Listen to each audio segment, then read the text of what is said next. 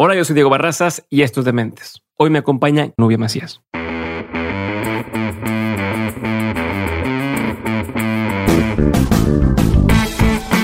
Nubia Macías es periodista, maestra y gestora cultural. Trabajó 18 años para la Feria Internacional del Libro de Guadalajara, de los cuales 10 fue su directora general. También dirigió el grupo editorial Planeta para México, Estados Unidos y Centroamérica.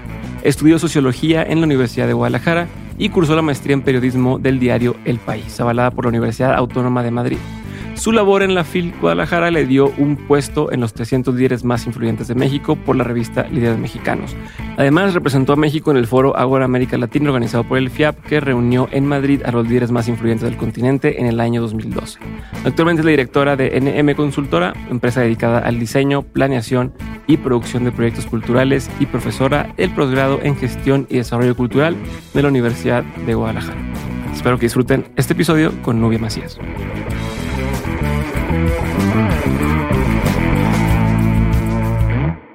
Nubia, gracias por, tu tiempo.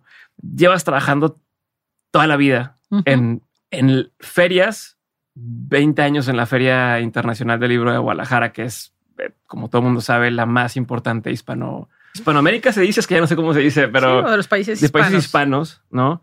Entraste ahí cuando entró la feria, cuando tenías 16 años, saliste un tiempo, regresaste, pero, o bueno, yo pensé que siempre había sido tu, tu aspiración estar rodeada de libros y ahorita me decías que no, que tú siempre querías estar este, como el tema de, los reporteos y, ser corresponsal de guerra y demás. Entonces, si me pudieras platicar un poco por ahí de, de tus dos pasiones y cómo encontraste este camino. Y lo dices bien. Hola, feliz de estar aquí. Sí, eh, la gestión cultural ya se convirtió en una pasión, no lo era porque la ni siquiera sabía que existía, ¿no? Pero fíjate, yo llegué a la Feria de Guadalajara. Yo ahorita le estoy diciendo las ferias y no gestión cultural, que son cosas distintas que, que ahorita también entraremos en ese detalle. las ferias las amo. Yo soy feriera profesional. Además, no, hace muchos años que aprendí y conozco muchísimas ferias en todo el mundo y me hace muy feliz. Cada que voy a una feria, vivo, disfruto, gozo, me lo paso súper bien. Pero yo caí a la Feria del Libro de Guadalajara Fíjate, porque yo estaba estudiando sociología y mi compañía estábamos en primer semestre, acabamos de entrar, y una chava con la que yo me había hecho muy amiga, Margarita eh, Robertson Sierra, era hija de Margarita Sierra, es hija de Margarita Sierra. Y un día me dijo, oye, eh, mi mamá está Margarita Sierra, Margarita Sierra fue directora de la FIL durante 15 años. Los primeros 15 años de la feria fue Margarita en codirección con Mari Carmen Canales, dos chavas súper entronas que convirtieron, o sea, ellas hicieron los grandes cimientos de lo que es Phil Guadalajara, siempre con la presidencia de Raúl Padilla, porque la concepción del proyecto es de Raúl, eh, que es el líder político y cultural de la Universidad de Guadalajara en Jalisco, y en Jalisco. Eh, y me dice, estábamos echándonos unas chelitas ahí afuera de la facultad y me dice, oye, tú que eres tan así para las relaciones públicas, mi mamá te necesita, necesitas, te van a, que van a hacer una feria de libro deberías de ir porque necesitan 13 años. Sí, nada. 14, ¿cuántos, cuántos Tenía, acababa de hacer, eh, iba a cumplir 16 años. No, acababa de cumplir 16 ah, años. Ah, bueno, ok. Acaba de cumplir 16 años y sí, estaba bien chiquita, bien morrita, como dicen ahora, ¿no? Sí. Y entonces, este, y yo trabajaba en un sitio horroroso que se llamaba Simplificación Administrativa en el Gobierno del Estado. Era en la, en la Secretaría de Administración Pública en el Departamento de Simplificación Administrativa. Y me acuerdo perfecto, eh, me habían puesto a hacer un proyecto que se llamaba Cómo simplificar los trámites administrativos del Departamento de Tránsito. Yo, la más lista del planeta, me puse en un día, ¿no? Al día siguiente fui y le presenté el proyecto a mi jefe. Me dice, no, no, no, me lo entregan seis meses. Este proyecto es para dentro de seis meses, no me lo puede resolver ahorita. ¿Cómo? Claro. Eso supone que tiene que ser algo más, más rápido, pero no me lo des todavía. No, no, trabájalo bien, analízalo bien, porque seguramente que eso no está resuelto. Y yo así como, ¿y qué voy a hacer seis meses? ¿No? Órale. Porque además yo lo que veía era que multiplicaban las, las, las, eh, las eh, oficinas sin ton y son. O sea, realmente este lo único que tenía que hacía era pasar el papelito para acá y luego este lo pasaba para acá, el mismo papel. Entonces decía, pues si nomás haces esto, quitas estas ocho y quitas acá, bueno. Te brincas el caminito. Y ya no tienes que hacer tanto, tanta parada con el papelito. Y me, yo dije, me voy a aburrir muchísimo. La verdad es que no me aburrí porque me pasaba muy bien. Teníamos un compañero, hijo de norteamericano, que vivía, el señor vivía en, en Chapala. Entonces a veces decía, vamos a desayunar a casa de mi papá. Y nos íbamos a desayunar a Chapala. De Guadalajara a Chapala son 36 kilómetros, ¿no? En aquel tiempo todavía podía salir más o menos fluido. Entonces era divertido, pues cuando teníamos 16 años y, y, y, nos lo pasábamos bien. Pero la verdad, yo me sentía timada y timando. Profesionalmente. Claro. Y cuando Margarita Ravelson me dice... Perdón, algo que no te dices es que te voy a interrumpir 100 veces. Ok. Y, y pero es por una buena intención. O sea, Antes de avanzar y nos vamos a quedar ahí con, con, con, con, esta parte donde te van a decir en esa dependencia, ¿por qué te decía que no? O sea, ¿por qué te decían no me entregues nada? Y aparte tenías 16 años. Sí, porque el proyecto estaba hecho para que lo hicieras en seis meses. Pero, pero es un tema donde era pura burocracia. o sea, no le conviene que lo hagas antes porque pues porque nosotros, el resto del equipo va a entregarlo en seis meses y usted para qué anda de adelantadita y de listilla, supongo, ¿no? Yo infiero, ahora con los años pienso, pues infieres que era lo que decían, ahí no, ahí ya llegó la marisabidilla del grupo a fastidiarnos. Okay. Los maravillosas mañanas de perecería profesional en una oficina pública. Pero, Iber, tenías 16 años. ¿Qué sí. estudiabas entonces? Estaba, acababa de entrar al primer semestre de eh, sociología. Ok, no, no era como que, bueno, ya tiene mucha experiencia, ya tiene tal. Así, así es, tus compañeros eran así o tú estabas. Eh, Digamos que yo era tres años más chica que ellos. O sea, tenía sí, o sea, sí, tenía gente que estaba en tercer semestre de derecho, en sexto, algunos terminando, sobre todo gente de derecho y de administración de empresas, que era lo que ahí había. Yo además venía de sociología. Sí, ¿no? O sea, que era raro todo, ¿no? Todo era muy raro. Pero bueno, ¿cómo, estaba ¿cómo llegaste ahí? Pues a mí me, me, me, invitaron a trabajar me dijeron, oye, queremos a alguien como de tu perfil, no sé qué. Dije, ah, buenísimo. No, inquieta, dijiste, Y yo soy súper pragmática. Entonces, creo que en ese sentido soy muy buena para programar, ordenar. Me gusta mucho planificar. O sea, el caos no me, me, me incomoda el caos. Entonces, supongo que habían visto alguna habilidad en mí que dijeron, ah, pues órale. Y entonces entré a trabajar tan así que te digo que en un día y poquito menos les entregué el proyecto y así, ah, no, ah, no, a ver, ah, no, porque además, claro, mi proyecto luego tenía que pasar por el supervisor y el que iba a revisar y entonces el, el argumento es que esa gente estaba muy ocupada hasta el... Sí, no te pueden revisar ahorita. Sí, porque... sí, tenían muchos ¿Qué aprendiste de ese tema en específico? Que no quería volver a ser burócrata en ningún sitio ni en ninguna circunstancia, salvo que la economía me obligara, ¿no? Porque okay. yo dependía de mi sueldo, aunque mi, yo vivía con, con, mi familia, pero había todo el mundo sumaba la economía familiar. Uh -huh. Ok, entonces ahora sí. Y entonces me dice Margarita, no, ay, tú deberías ir porque, claro, porque tú eres muy buena para las relaciones públicas. Bueno, pues vamos, ¿no? Pues yo fui y voy y me topo con una señora absolutamente sensacional, ¿no? Yo que me pareció una mujer deslumbrante que andaba descalza por la oficina ni siquiera me entrevistó. Como hippiosa, era, o... Sí, era como una hippie chic, lo que ya ahora podríamos llamar una hippie chic, ¿no? Okay. Una señora que había estudiado en, en, en Bélgica, yeah. ¿no? Como y entonces, entre bohemia, hippie, sí, hippie leída. intelectual, exactamente. Ajá, okay. Y ella era la directora de Relaciones Públicas de lo que entonces era el Departamento de Intercambio Académico y Superación Académica de la Universidad de Guadalajara. No, hombre, sí, complejo. sí, era muy complejísimo. Y, y yo estuve un ratito platicando con ella y a los 10 minutos me dijo, niña, ya, apunta, ya estás trabajando. Ah, sí. Sí, esa fue, mi, esa, esa fue mi llegada a la feria. Y yo decía, órale. Entonces yo me puse ahí. Tres días después fui a renunciar porque le dije, oye, tengo que renunciar, ¿no? sí, sí, tengo que renunciar al otro empleo. Ya fui, puse mi renuncia, ya me quedé a trabajar ahí. Eh, y entré como asistente de Margarita Sierra. Realmente era. Y yo, estos se van a burlar de mí porque seguramente que los que nos escuchen no saben, pero a mí me tocaba invitar a todas las embajadas de México en el extranjero para que nos mandaran escritores y editoriales. Uh -huh. y había que convencer a nuestros embajadores uh -huh. de que promovieran la feria. Y yo tenía que enviar las cartas en una cosa que se llamaba teletipo, que era la única máquina de escribir gigante. Nadie sabe lo que es, estoy segura del público que nos está escuchando, pero era como antes se enviaban las noticias, las noticias. Okay. Tú las enviabas. Fue el precursor de lo que fue el fax Ajá. y ya ahora Internet. Ok, ok. Pero eran unas máquinas gigantes que estaban en un cuarto acondicionado con aire Ajá. y tenían un teclado muy grande en el que uno tecleaba. Ta, ta, ta, ta, ta. Okay. No tenían borrador. Entonces, si te equivocabas, le tenías que poner X, X, X a la palabra. Entonces, yo mandaba unas cartas. ¿Y se escribía tal cual las cosas o ponías así más chiquito? No, no, no. Había un tipo de tecla y tenías que apretar con mucha fuerza porque era un teclado grande. Okay. Eh, o sea, era el precursor era lo más moderno que una máquina de escribir de las mecánicas, Ajá. pero no era una computadora todavía y no era un fax todavía, pero era como por ahí pues, iba. por ahí iba, ¿no? Y era muy sofisticado. Nunca había visto una cosa así. O sea, Entonces, algo yo- que estaban ambas en ciertos lugares, no, no, no había uno en cada. Y teníamos que hacer cola para, a- para Mm. reservar el teletipo y enviar comunicados, porque claro, estábamos en el departamento de becas, de extensión, o sea, todo el mundo necesitaba. toda la internacionalización de la Universidad de Guadalajara pasaba por el teletipo. No. Sí, y a mí me tocaba mandar las cartas, o sea, tardé meses en mandar las cartas, porque además las mandaba la con errores y no sé qué. Pero fue, es, eso te dice, Y, la y la tiempo de respuesta y luego todo. No, hombre, ahí te encargo. llegaban en automáticos. Ya cuando tú terminabas la carta, la enviabas y los que tenían teletipo la recibían. Las embajadas tenían teletipos. Solo había teletipos en periódicos, o sea, medios de comunicación y embajadas. Ok. O sea, que sí era una cosa muy sofisticada. Yo me acuerdo ya como al segundo año, al segundo año ya teníamos fax. Ok. Segundo, O sea, tercer año de la feria. ahí. Sí, ya fue, bueno, no, pero sí, ya una transición, Ujú. ¿no? Monumental. Y ya eso empecé a hacer y asistir a Margarita Sierra, que ella el primer año de la feria era coordinadora de relaciones internacionales de la FIL. Ok. Relaciones públicas y relaciones internacionales. Yo era su asistente. Y al siguiente año ella la nombran directora junto con Mari Carmen Canales. Y yo entro, por razones de salud de la chava que dirigía prensa, a hacer prensa de la feria. Muy rápido, ¿no? Muy rápido. Pero seguía siendo una niña. O sea, sí.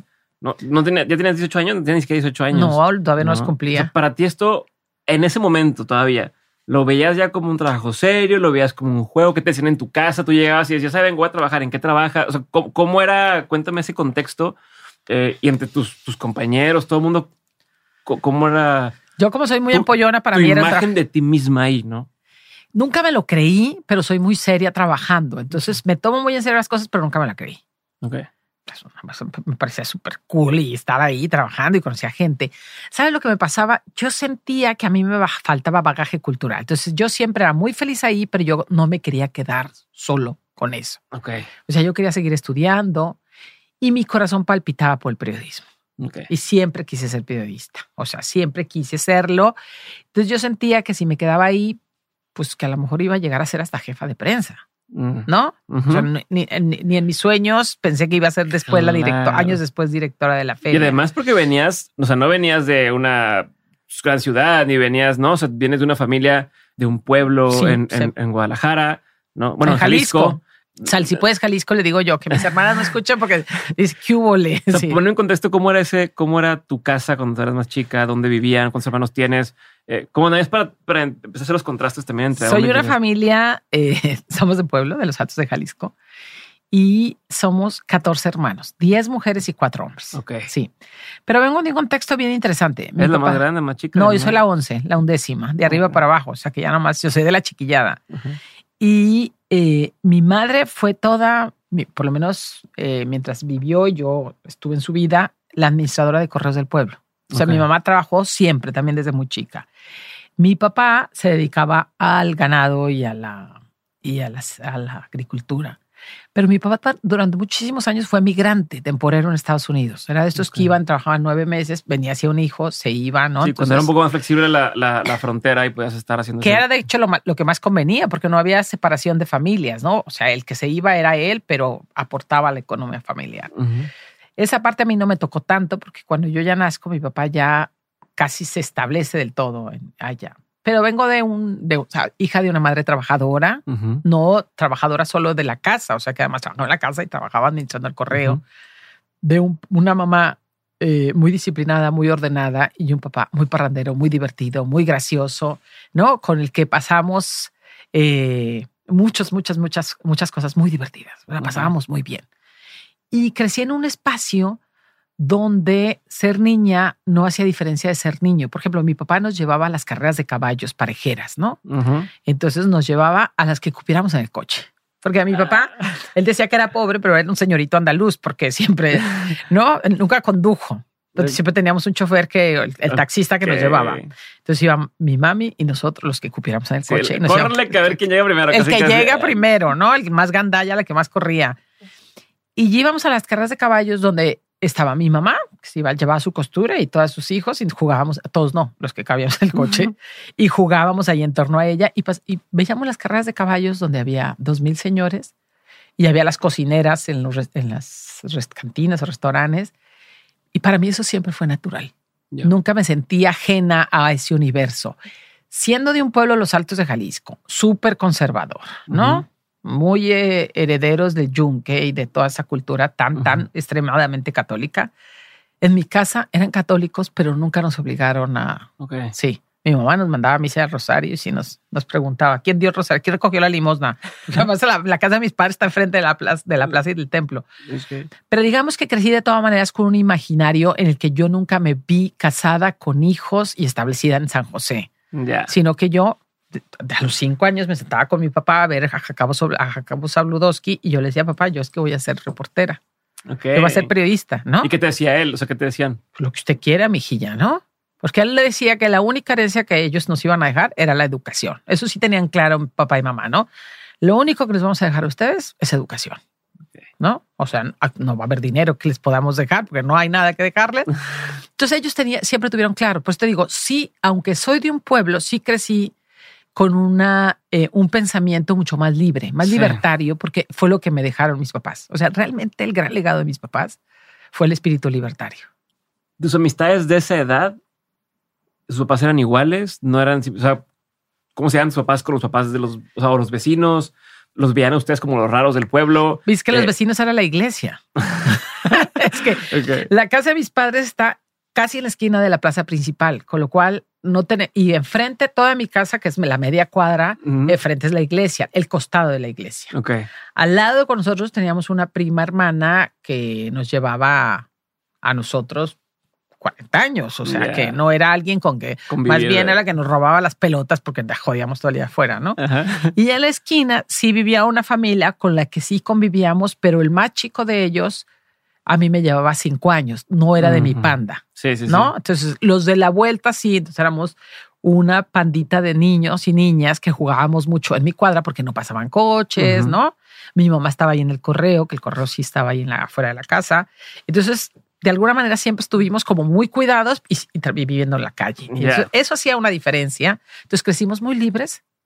Mi papá nos llevaba a sembrar al rancho, eh, nos montábamos en la yunta de bueyes cuando araban, pero luego mi papá váyanse a estudiar, ¿no? O sea, siempre impulsó como este deseo y sí crecimos. Yo, por lo menos, desde mi perspectiva, habrá que preguntarles a mis hermanas si creen lo mismo. Yo sí crecí siendo muy libre. Ok.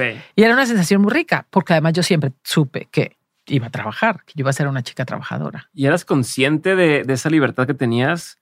¿O, o te llegó hasta que, no sé, entraste a universidad y te- viste un contraste de la forma de ser de otras personas? Yo, des- yo descubrí lo libre que era porque cuando cumplí 18 años me fui con Margarita Robertson y sus dos hermanos y un amigo de ellos, nos fuimos de mochileros a Europa. Yo estaba juntando, estábamos juntando lana para comprarte tu bocho clásico, porque lo que ya que queríamos en Guadalajara, lo más importante, el estatus te lo daba el coche. Pues lo más elevado que uno podía aspirar era un bocho. Y entonces me dice Margarita, vámonos a Europa, ¿no? En el, en el invierno, así. Y yo, vamos a Europa. Pues vamos, ¿no? Casi no tengo lana y no sé qué. Total, conseguimos que su mamá me prestara lo que Y me iban a dar del en ese entonces uh, viajar. Sí, porque O sea, los además aviones. era una economía fuera de nuestro rango, salvo que hubieras nacido en una familia que te mandaba a estudiar a Francia o a, o a- a Inglaterra, no tenías idea de nada de eso. Ajá. Y yo, pues bueno, ¿no? nos fuimos, nos fuimos, yo me fui con un presupuesto de 30 dólares diarios, considerando que dos dólares los iba a ahorrar para comprar souvenir para mis 14 hermanos y mi No, papá y mi hombre. mamá. Y luego, claro, con esos 28 dólares tenía, llevábamos el Euralpass, que antes se usaba el Euralpass y viaj- podías bajar de, viajar de mochilera por todos los trenes a un Ah, precio súper claro. económico. Entonces llevábamos pagado el Euralpass y el boleto de avión, pero todo lo demás había que pagarlo. Entonces yo me acuerdo que sea, subo las escaleras de la iglesia de San Marcos o voy al museo. No, había que elegir porque te daba sí. Podías tomarte un café o una cerveza. Tú podías elegir qué querías. ¿Cuál preferías? Sí, o una botella de tetrabric de vino barato, Ah, horroroso, claro. que nos sentábamos en el jardín, ¿no? Eh, ahí descubrí El tetrapack ese. horroroso que luego le pedías perdón a Dios, a la Virgen, aunque fueras atea. Claro. Sí, ay, me voy a morir, que me operen de lo que sea, pero que me operen. Y ahí descubrí ese, ese sentimiento tan delicioso de lo que es la libertad en ese viaje, esperando los trenes a las 12 de la noche en una estación, en un pueblito, en el no norte de Italia o en cualquier para el que estuviera, porque acabas como buenos turistas, nos pateamos Europa. Ok. Y era una sensación deliciosa. No tener que avisarle a nadie, punto uno, ¿no? No tenías que avisarle a nadie, estábamos juntos, pasamos buenísimo y por supuesto que peleábamos y todo lo que hace uno como ser humano. Y ahí descubrí lo emocionalmente y li- libre que era. O sea, no era muy libre y descubrí la libertad. Y es como mi primer sentimiento de libertad. Con los años entendí la libertad que tuve en el pueblo, ¿sí? Pero no, la- no eres capaz de valorarla Eso. sino hasta que descubres el sentimiento de libertad. Sí, sí, sí. No, no, no, no tienes aparte cómo contrastar y cómo decir, ah, esto, esto Sí. tiene que ver con, con lo que yo estuve haciendo antes, ¿no? Y Claro. que pueda sentirme tan cómoda haciendo lo que estoy haciendo hoy tiene que ver con todo lo que viene atrás, Exacto, ¿no? exacto. No tienes miedos allá, me imagino. No, no tenía miedo. Que además es una cosa que ahora no se echa tanto en falta, no tener miedo Ujú. por vivir, pues básicamente por vivir, ¿no? Sí. ¿Cuánto tiempo estuviste allá? Eh, en esas vacaciones nos fuimos dos meses y medio. Ya, Sí. Y llevábamos una cara, y para que sepan, los que además te van a burlar de mí muchísimo, porque teníamos una cámara Instamatic 110, que era de carrete, pero Ujú. tenía una lente chiquitita. Entonces yo siempre me paraba aquí afuera del, del ¿no? De Notre Dame. Ay, por favor, que salga todo. Nubia, o sale la chapa, sale la chapa o, o- o un ojo tuyo. Y si la hacemos de largo, vas a salir con el mismo abrigo que me llevé los dos meses y medio. Entonces daba igual donde me hiciera la foto porque siempre era el Lo mismo mi- abrigo, Ajá. ¿no? Pues llevabas pantalones de mezclilla, tres pantalones de mezclilla que te quitabas. Claro. y, pues, era, era una copia exacta cada foto. Sí, entonces alguien pensaría, esta nunca se cambió. De hecho, al- alguna vez volví a buscar fotos de ahí y eran horrorosas. Eran todas opacas porque no tenían casi definición. Entonces nuestro viaje ahí lo sigo teniendo en mi memoria, ya no en fotos. Es- esas este, amistades, ¿las sigues teniendo? A Margarita Robertson, bueno, no, la verdad es que no. Y, y me da mucha pena porque, porque era gente, sobre todo Margarita. Sus hermanos son entrañables. Cuando los veo, los veo con mucha alegría siempre. Pero Margarita sí era mi amiga. Sí. Ok. Pero ella, se- ella vive, se fue a vivir en una reserva ecológica, tiene un proyecto hermoso, trabaja con comunidades indígenas y es una chava brillantísima, inteligente, pero no, no tengo una relación cerca. Te lo pregunto porque a veces está esa melancolía de querer, no sé, cuando recuerdas esos viajes, esas cosas y lo ves como si fuera casi como una película, ¿no? Como una, una serie viejita así de, wow, qué padre, y, y esa época.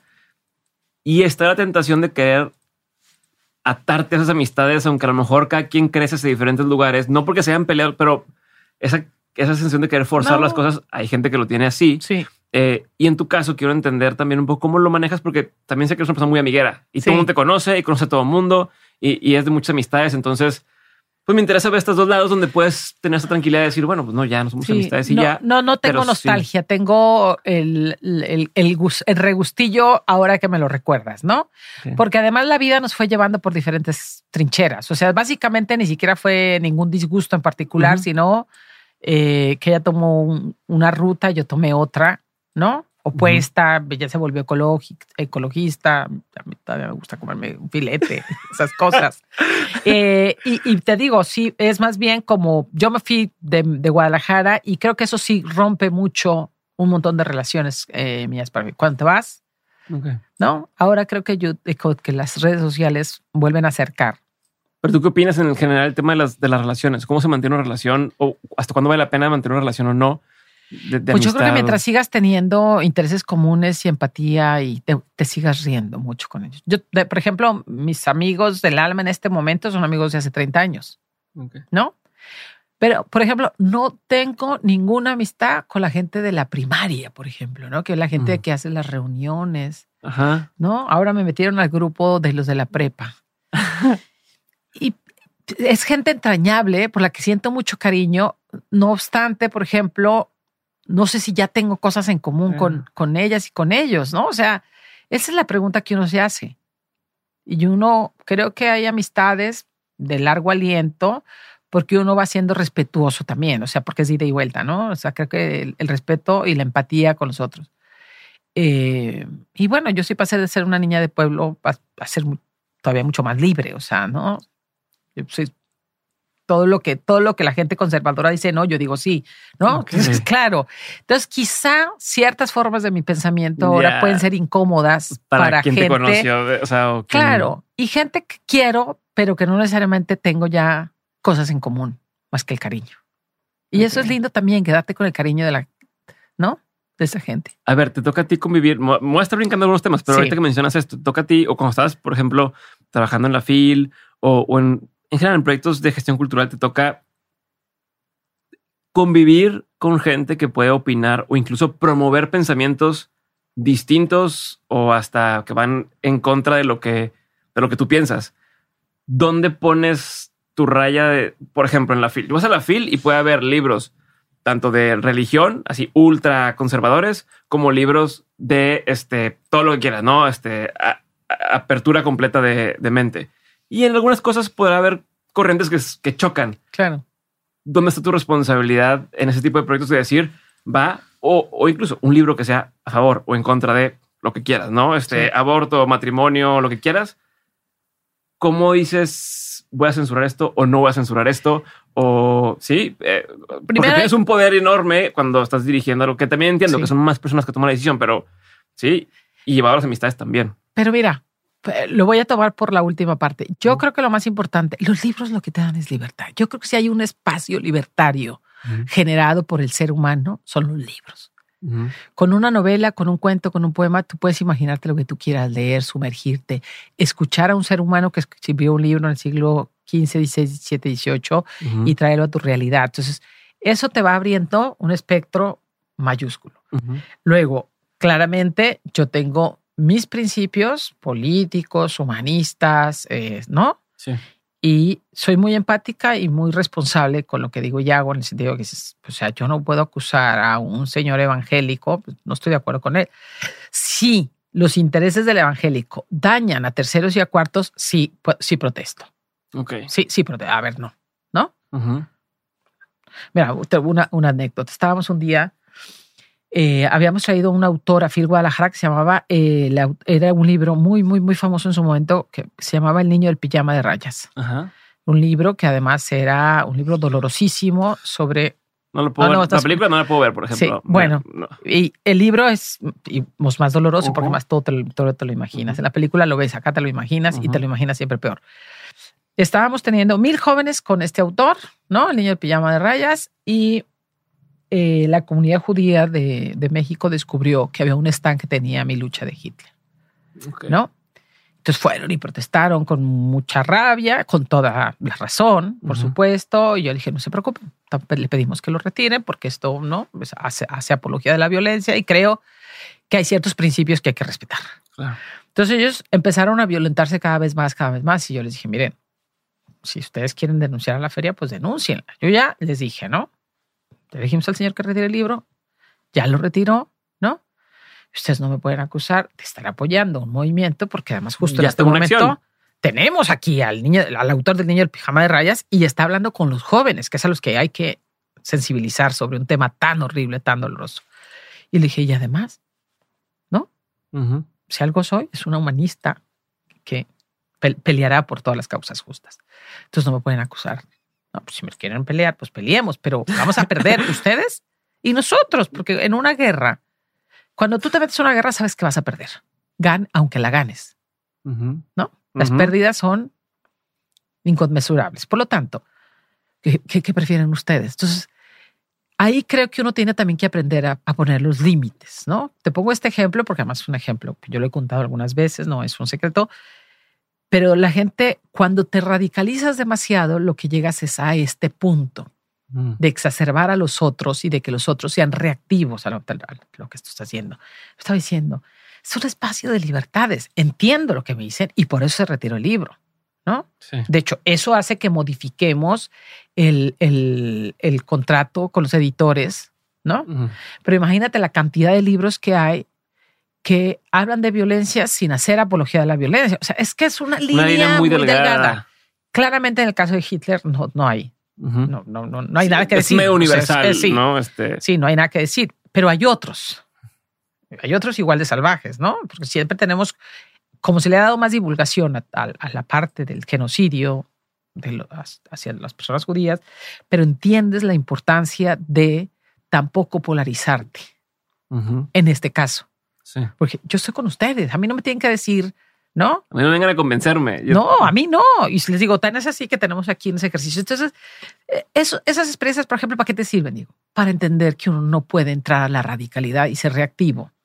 Porque yo les dije de verdad, si ustedes demandan a la feria, porque este señor, a quien yo no controlo, sino que es un editor independiente que llegó aquí y puso ese libro a la venta y que nosotros retiramos por las justas razones que ustedes están indicando, me parece que Estamos ahí. Luego la relación mejoró mucho con ellos, pero entendieron. Si nos ponemos a pelear, Todos perdemos. Todos pues, ¿qué- perdemos. ¿Cuál es el punto? Mejor por el otro lado de, oye, díganme cómo le hacemos para que el siguiente año No. sea mejor. fueron No. invitados de honor. O sea, tres años después de eso, ¿no? Ok. Ahí, a partir de ahí también ellos entendieron, no en ese momento, pero lo entendieron y nos pusimos a dialogar. Y el último país que yo dejé amarrado para ser invitados de honor al FIL Guadalajara fue Israel. Estuve Ok. en Israel y conocí gente maravillosa, pues gente maravillosa como la hay en todos lados, y, pero muy, gente muy especial también. Y de ahí surge. Entonces, yo creo que cuando eres capaz de sacarle provecho a un malentendido y te eres empática y escuchas, te da muy buenos resultados. Entonces, uno sí creo que tiene que pensar que el libro es un espacio de libertad y los libros te, hacen, te hablan universos. Si tú solo crees en lo que tú piensas y lo que limitadamente conoces, te pierdes. Te pierdes el universo, te pierdes la posibilidad, ¿no? Pues si solo nos gustan los chilaquiles de Monterrey y no nos gustan los, los de Salsipues Jalisco, pues estamos un poco jodidos. Eh, pero es eso, a mí, a mí me parece que eh, si no tenemos la capacidad de escuchar, es decirle, oye, sí, pero me parece que aquí estás pisando callos, demasiados callos y puedes violentar y, ¿no? a la gente. Pero, por ejemplo, ¿qué pasa cuando no, no tienes una postura todavía clara? O sea, que no sabes tanto sobre el tema o que no has tenido la oportunidad de investigar tanto sobre el tema o, o no está en tu círculo cercano de visión y, y, a ver, en tu puesto tienes que tomar una decisión al respecto. No es como si hoy me hablan sobre, no sé, algún tema, tú decir, por ejemplo, estupidez, sobre la gente que habla inglés, ¿no? Porque yo hablo español. Eh, pues no sé todavía, pero ya es la feria del libro en tanto tiempo, entonces sí o no metemos este tema. Cuando no estás en un puesto que toma decisiones, pues te puedes dar el lujo, no sé si decirle así, de estar ambivalente en una decisión o tomarte el tiempo de decir, bueno, necesito todavía aprender más para poder decidir algo. Pero cuando estás en tu lugar donde la gente aparte dice, lo hiciste bien, lo hiciste mal, no, este por Ah, tu culpa, por tal, o, o incluso tu equipo está esperando que tú les digas, pues no, que dicen, Nubia, ¿qué hacemos? No, este, ¿para dónde nos vamos? Y tú, "Pues, ¿qué me estás diciendo a mí? ¿Cómo lo manejas ahí? Y con esta decisión o con cualquier otra decisión de ese tipo, vi por ahí una crítica que te hacían en ese momento, una entrevista que te estaba preguntando cosas capciosas como de, el año pasado hubo un pabellón de la tecnología y este año ya no hubo. Eh, y hubo gente que se molestó por eso. ¿Por qué? No, o sea, como Sí. que a nadie le gusta. Entonces, no, hombre. ¿cómo, ¿cómo tomas? concilias? Ajá, Sí. y cómo decides. Uno, eso eres líder. Y si, si- aunque no sepas, haces como que sabes, ¿no? o sea, Ok. primero si eres líder de un proyecto, te toca. Hay que escuchar mucho. O sea, yo creo que un principio básico, si quieres liderar un proyecto y un equipo, o escuchas o vete, ¿no? Como gordo en tobogán, o sea, olvídate, no tienes nada que hacer. Yo sí creo que hay que escuchar, fundamentalmente hay que escuchar. Y efectivamente uno no sabe todo, pero creo que hay gente cierta, siempre gente que te puede decir cosas bien inteligentes y aprovecharlas. ¿no? Entonces lo que haces es, yo creo que consultas con tus equipos siempre, porque me parece que los proyectos no son unipersonales, sino son de equipo. Un proyecto como Phil Guadalajara no puede ser unipersonal. O, sea, o, lo, o lo construyes con un chorro de gente o eso no funciona. Y yo soy mucho de sumar. No me gustan las restas Ok. en ese sentido. Y entonces dices, güey, o sea, podemos hacer esto, ¿por qué no lo hacemos? ¿No? Ya. Mira, nosotros cuando estábamos en Phil, siempre todo el mundo decía que éramos la segunda feria más importante del mundo después de Frankfurt. Yo hice un entrenamiento con gente de ferias en Frankfurt. Yo conozco bien Frankfurt. La Frankfurt es una feria que nació con Gutenberg, literal. O sea, es una feria que nació en el Main, sobre el río, ¿no? Conozco toda la historia, me la sé de memoria. Es una feria que se ha hecho durante 500 años, interrumpido por las guerras y por conflictos, pero originalmente es una feria eh, en Frankfurt. La, la primera feria del libro del mundo se hizo en Frankfurt después del desde que Gutenberg montó la imprenta y él montó una feria del libro. ¿Sabes si la montó como negocio? Pensando en que, pues yo hago Pues imprenta. claro que pues, sí, a vender Este- imprentas, ¿no? Y aquí, Ajá. porque además, claro, los escribanos tenían que haber sido carísimos. Y entonces tú dices, nunca vamos a hacer Frankfurt. Primero porque Frankfurt en aquel momento solo era una feria de derechos de autor. O sea, tú vas a Frankfurt y no vas a vender libros, vas a vender los contenidos de los libros. Ya. Y nuestra feria es una fiesta cultural, ¿no? O sea, una fiesta de los escritores. La gente se vuelca con emoción, la pasa todo el mundo súper bien. Y nosotros hicimos además toda la, la feria más parrandera, la feria más Música, tienes música, todo. todo. Entonces es una feria, Phil Guadalajara es una feria muy cultural. De hecho, nosotros la poníamos bienvenidos a la fiesta de los libros. ¿no? Me parecía que era un eslogan precioso. Eh, y tenía mucho que ver con el carácter de la feria y de todo el equipo que trabajábamos ahí. Mm. Entonces tú dices, nunca vamos a hacer Frankfurt y qué pereza hacer siempre la segunda. Sí, como intentar llegar a Es como el cuarto lugar en las Olimpiadas, ¿no? no, no quiero ser.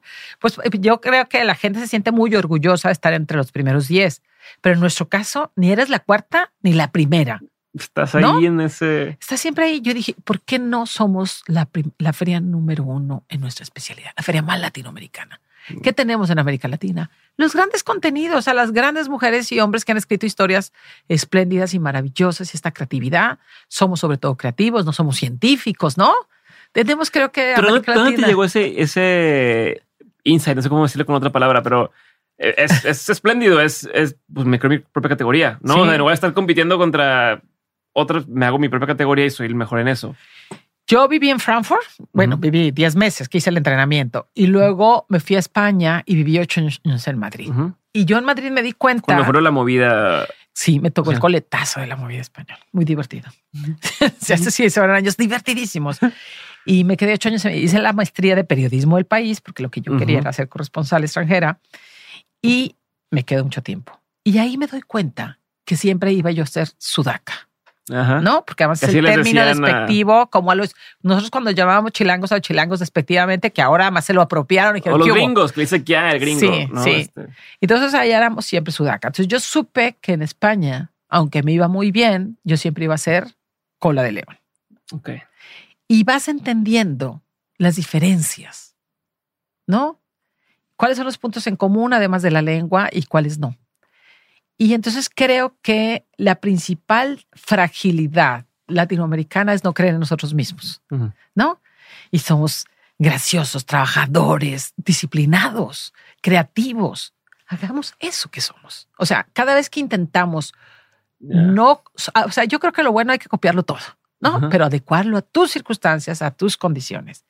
Y yo creo que mientras Phil quisiera ser como Frankfurt, iba a ser siempre una feria frustrada. Quiero sacar corto. Sí, y frustrada. O sea, güey, o sea, nunca lo conseguí, ¿no? O sea, Ajá, hagamos una ajá, feria ajá. y nos dieron changa. El, el consejo de administración, el presidente de la feria, nos dejó hacer la feria que quisimos. O sea, pero sí fue una, una decisión consciente, un- una estrategia de decir, dejemos en este momento de perseguir eso e intentemos esto otro. O sea, fue Sí. como, un, como un yo, mandato, lleva- como yo un- llevaba mucho tiempo dándole vueltas y un día me sentó con el equipo en nuestro, cuando íbamos a comenzar la, la planeación del segundo año ya como directora de la feria yo. Y nos fuimos a comer con el equipo, con Miriam, con Tania, con Tu Vero. segundo año, dices. Mi segundo año de directora, de directora ya. 2004. en 2004. Y nos vamos a comer una tarde que siempre íbamos a hacer como un balance. Yo las invitaba a comer y comíamos, tomamos unos vinitos, un vin- una botellita de vino tinto, estábamos ahí platicando y les dije, oigan, yo estoy, a mí, ¿para dónde le damos? Yo creo que deberíamos de hacer la feria más latinoamericana, ¿no? Ujú. Y dije, si la vamos a hacer, tenemos que hacer cada eslabón de la cadena productiva y creativa del libro, le tenemos que hacer un proyecto completo, un 360. Ok, Entonces hagamos un proyecto súper chido donde todo el mundo se sienta bienvenido una feria donde estén incluidos todos y una feria latinoamericana. Porque además yo sabía, y eso lo aprendí en Frankfurt, que o dedic- nos empezábamos a espabilar y a vender derechos de autor de los, de los contenidos de los autores en América Latina, o nunca íbamos a hacer una feria respetada. Ya. ¿Sí? Ni íbamos a hacer Frankfurt ni respetadas. O sea, era una feriecita linda, ¿no? Pues una combinación entre, entre que los que están aquí se la pasen bien, pero que también El que venga ya el haga el negocio. internacional diga. venga ah, y haga negocio. Claro. Y haga negocio y se lo pase bien. Y además es una feria. Phil Guadalajara es una feria carismática, ¿no? Querida. Sí, cálida. Sí, muy cálida. Hay tequila, ¿no? Es como latino otra vez, lo que estás diciendo. Pues es. Sí, pero ¿para qué queríamos ser germanos si no somos? O sea, somos, creo que el lado Sí. opuesto al germano, ¿no? Ellos sí, yo adoro la feria de Frankfurt, me encanta, pero creo que Phil Guadalajara. Y ahí nos echamos el reto todo el equipo. Y sí, Te lo entonces- compraron. Sí, Eh, claro, sí. vamos. Y ahí empezamos a construir. En esa mesa, en ese restaurante, empezamos a construir el proyecto y todas nos fuimos con la tarea que tomaba las vacaciones de Navidad y regresando, todo el mundo presentaba su proyecto, el más latinoamericano del mundo. Ok. Pero fíjate bien, eso no significaba que no vinieran escritores de otras latitudes, Ujú. ¿sí? Pero la identidad, la fisonomía y la forma de ser y de estar en la vida iba a ser latinoamericana. ¿Tuvieron que destruir lo que existía? O sea, No. tuvieron que decir, No, ¿Empezamos de construimos, no, Ah. construimos sobre los grandísimos cimientos que ya llevamos. O sea, no era, no se trataba de inventar el agua tibia, se trataba de que el adolescente Phil empezara a coger personalidad. ok, ¿No? ok. ¿Sí? Pero, a ver, Yo- hablando de adolescente, me voy a regresar. Sí. Me voy a regresar a, primero, ¿por qué entraste a sociología? Si lo que te gustaba era el periodismo, ¿cómo te ganaste la beca? O sea, ¿cómo esos ocho años que estuviste En España. es- ajá, ¿qué pasó? O sea, dame un poquito de contexto de ahí y luego ya regresaremos a la FIL y luego regresaremos a Editorial Planeta porque lo que a lo mejor la gente que está escuchando no sabe es que tanto levantaste eh, la FIL o la consolidaste, no sé cómo le pueda llamar, pero también cuando estabas en Editorial Planeta dirigiendo, se convirtió en la número uno también en, en, en, ¿cómo se dice? De, en Latinoamérica, ¿no? Como la editorial más importante. Entonces, Por lo menos en México y en pero Centroamérica. sí. entonces, eh, si me hubieras dicho, bueno, nomás hizo la fil, ah, pues bien, pero si hiciste dos cosas, pues ya no es casualidad, ya hay algo, hay un método detrás de esto y también quiero entrar ahorita un poco ahí. Pero regresándome a por qué sociología, qué pasó en, en Madrid, por qué o sea, cu- tu etapa de periodista y luego por qué luego brincaste qué, otra vez, ¿no? qué ¿no? ¿Qué Ujú. pasó? Sociología porque eh, solo había periodismo y comunicación en las universidades privadas. Y yo dependía de mí misma, o sea, mi familia me mantenía, pero no tenían capacidad de pagarme una universidad privada. Entonces yo tenía que elegir, además las universidades privadas que había en ese momento eran cari ah, como son ahora, carísimas. Y ¿Los vías todo el tiempo? ¿Sigues a la universidad y regresabas a casa de tu familia o Sí. vivías en, en- No, yo vivía todavía, yo fui una chica del hogar hasta, hasta, que, hasta que ya no pude más, hasta que me. Pero no tenía dinero para pagarme una universidad privada. O sea, lo que yo ganaba me permitía eh, moverme, comer y vestirme, pero no me permitía pagar, ¿no? Sí, sí. Y entonces eh, busqué entre todas las, las licenciaturas y la única que eh, dije, bueno, medio se Ujú. parece, ¿no? Y entonces me toca, entro a sociología y mi primer eh, clase es Durkheim, Weber y... Entonces me empezaron a tocar unos autores, güey, que yo decía, Dios mío, ¿yo qué hice, Ok. no? ¿Qué hice para merecer esto? Y además, yo fui campeona estatal de matemáticas hasta cuarto año de primaria. Luego Órale. perdí el, el reinado y me Ajá. abandoné las matemáticas. Y también quería una, es- una licenciatura que no tuviera matemáticas. Ya. Ujú. O sea, has Mira- quedado así como... Mira lo bien que vi la currícula de sociología, que los 12 semestres, eran 10 semestres, 10 semestres, pero eran 5 años, mm, tuve estadísticas. Ah, sí, es cierto, porque tienen Era- que llevar aparte de, de ¿cómo le llaman? Claro, para hacer encuestas y análisis y Sí. no ta- analizar todos los factores y los que influyen y lo que no influye. Entonces eran, fueron No, ocho semestres Me pasó obligatorios. parecido con marketing. Yo dije, Sí. no quiero números, no quiero nada y nos llevaba a llevar administración, finanzas, ¿Ves? Claro. estadística. Y dije, órale. No, yo ya así en plan de, de darme con el cirineo, los últimos dos semestres era optativa y la tomé. Ya, ya, Ya, ya, pues ya ya, ya, estamos- ya estoy en esta, ya estoy encarrilada. Pero hice sociología por no tener capacidad económica. Por eso luego me fui a hacer la maestría del país a Madrid. Y además iré ya al periódico El País, que era nuestro periódico en español de referencia, o por lo menos para los que queríamos hacer periodismo en español. Eh, ¿Cuánto tiempo después de, de acabar la universidad te fuiste? Me fui, yo terminé no, no, eh, da- dos años después. Esos dos años que hiciste, estuviste en la Feria del Libro. Estu- yo trabajé siempre, o sea, yo siempre he trabajado. Ujú. De hecho, yo fui, mi mamá era administradora de correos y nosotros las hermanas éramos las carteras del pueblo. Ok. Entonces repartíamos cartas, pero sobre todo repartíamos las de eh, los novios. ¿Nunca abriste que- alguna carta? No, nunca jamás. Así O como sea, de, ah, esta es no. de, o sea, clase del chismecito, ¿no? No, que porque la ética no sé de mi quién. mamá era así de, no, calvinista, aquí no se de, no, o sea, si era de un respeto a mi mamá y eso sí, no lo inoculó. O sea, Ok. mi mamá decía, Pero, pero si éramos luego, teníamos ahí los muchachos que se habían ido a Estados Unidos les, en- les, entregaba- les mandaban cartas a las novias y se las teníamos que ir a llevar clandestinas porque la mamá sí se Ah, enteraba ok, de esas cosas de en las casas no se podía saber que le llevabas cartas a las muchachas y entonces ellas nos veían y se salían corriendo. Mm, Si no me das mis cinco centavos, no te doy la carta. Y pobres, que eran pobrísimas. Y al pueblo también llegaban muchos eh, cheques de jubilados. Ok. Entonces llegaban los sobres amarillos del gobierno de Estados Unidos Y eso siempre te daban tu moneda de a peso, ¿no? de cinco pesos, ¿no? De, de propina. Entonces, yo llevo esos, yo quiero Sí. llevar esos. Y había otra gente a la que le llevabas cartas, no tenían dinero, pero decía, mija, súbete y hay guayabas o si quieres unos Ah, huevitos, llévate. Entonces siempre llegabas con, la, Algo. con algo a la Y casa. conoces a todo el mundo. Sí, desde, claro, desde ahí pueblo. fue tu onda de conocer gente o siempre lo trajiste. Yo Hay gente que le da pena. O sea, que es Sí. como ten y no hablas y bye. No sé si. ni siquiera lo tengo registrado. Supongo que sí, porque no, no me daba pena. Y además era protestona, ¿no? Ya desde chiquilla, así, era, ay, así, porque yo, ¿por qué? ¿No? Así. Ok, O por qué me ponen a mí a servirle a mi hermano si él también tiene manitas, ¿no? claro.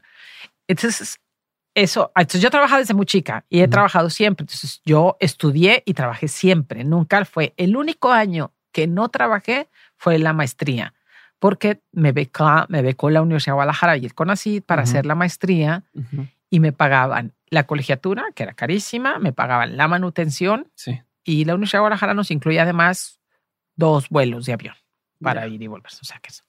Y era, tú sabes, yo fue la primera vez que tuve la sensación de placidez de qué Qué chido tener gusto. lana para estudiar y no tener que No, trabajar. que- No, no tener que estar preocupado por No, las cosas. Y porque caía, digamos que se tardaba, como siempre, los cheques nunca caían a tiempo, pero caían.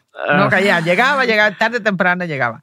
Pero mi- uno de mis mejores amigos, que, que nos adoptamos mutuamente ahí en la maestría, Fran Ruiz, que es gran periodista de internacionales ahora en México, eh, él era más pobre que yo. O sea, siempre hay alguien más pobre que tú, güey. Sí, Entonces sí. siempre nos alcanzaba, mi cheque alcanzaba para que, para que comiéramos y nos fuéramos. Y de parranda, porque en Madrid Siempre podías no comer. como. Ajá. Siempre dices, nunca trae lana, pero por una chelita, por un vinito, siempre Y salía. en Madrid empezó tardísimo la, la fiesta. Bueno, no sé si.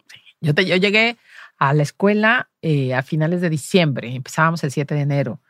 Vi el sol, vi el sol como en abril, pero ya porque yo dije, me va a dar, ¿cómo se llama? Escorbuto por falta de sol, ¿no? Porque claro, entrábamos, las clases eran de 9 a 9. Un chorro. Eh, ahí mismo en el periódico íbamos a clase ahí. Eso eran todo el día. Gente de todo el mundo.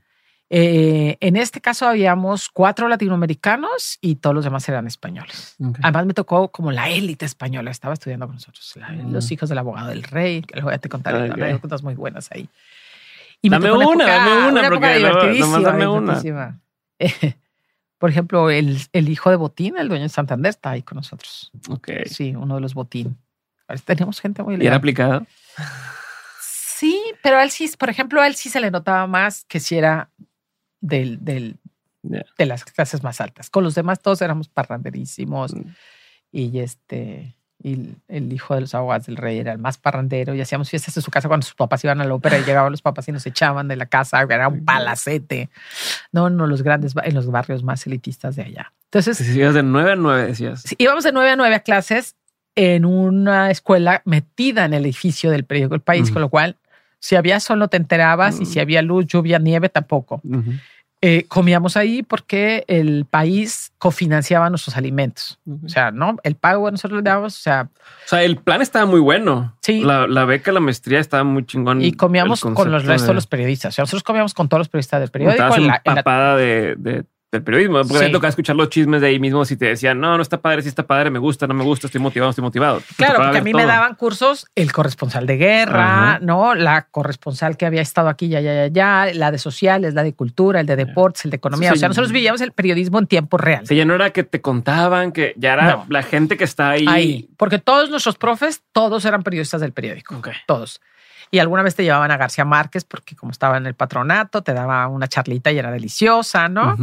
Pero el de internacionales eh, era, era mi profe. ¿no? Ok. Y, y, y de hecho, yo tengo a muchos amigos, por ejemplo, tengo mucho cariño por gente y la mantengo como, Ok. como, como amiga. Acaba de estar la, la presidenta de la agencia F de noticias, Gaby Cañas, que fue mi profe de sociedad, Ok. ¿no? Y, y- la recuerdo como de manera entrañable y entonces, pe- ahora ya la, la quiero mucho, es una amiga, pero mi profe de radio, por ejemplo, Ujú. Macu, eh, ahora la invito yo porque es un amante del Quijote, entonces Yeah. Macu, quiero que les des una charla, ¿no? Es una entusiasta del Quijote o Rosa Montero, o sea, mucha gente con la que conviví como profes ahora son mis amigos. O sea, de esa época son la mayor parte son mis amigos. Ok. Sí. Y entonces fue genial toda esa parte, fue divertida. Ya nos subimos por lo de la maestría. Entonces hice sociología porque no había O sea, nomás en esa parte me a decir que por qué no viste el sol hasta no sé cuándo. Ah, y por- luego, Claro, porque íbamos de 9 a 9, Ajá. salíamos de ahí, claro que nos íbamos al bar de la vuelta Ah, y luego siempre, todos los días, alguien sabía dónde estaba la mejor fiesta de Madrid.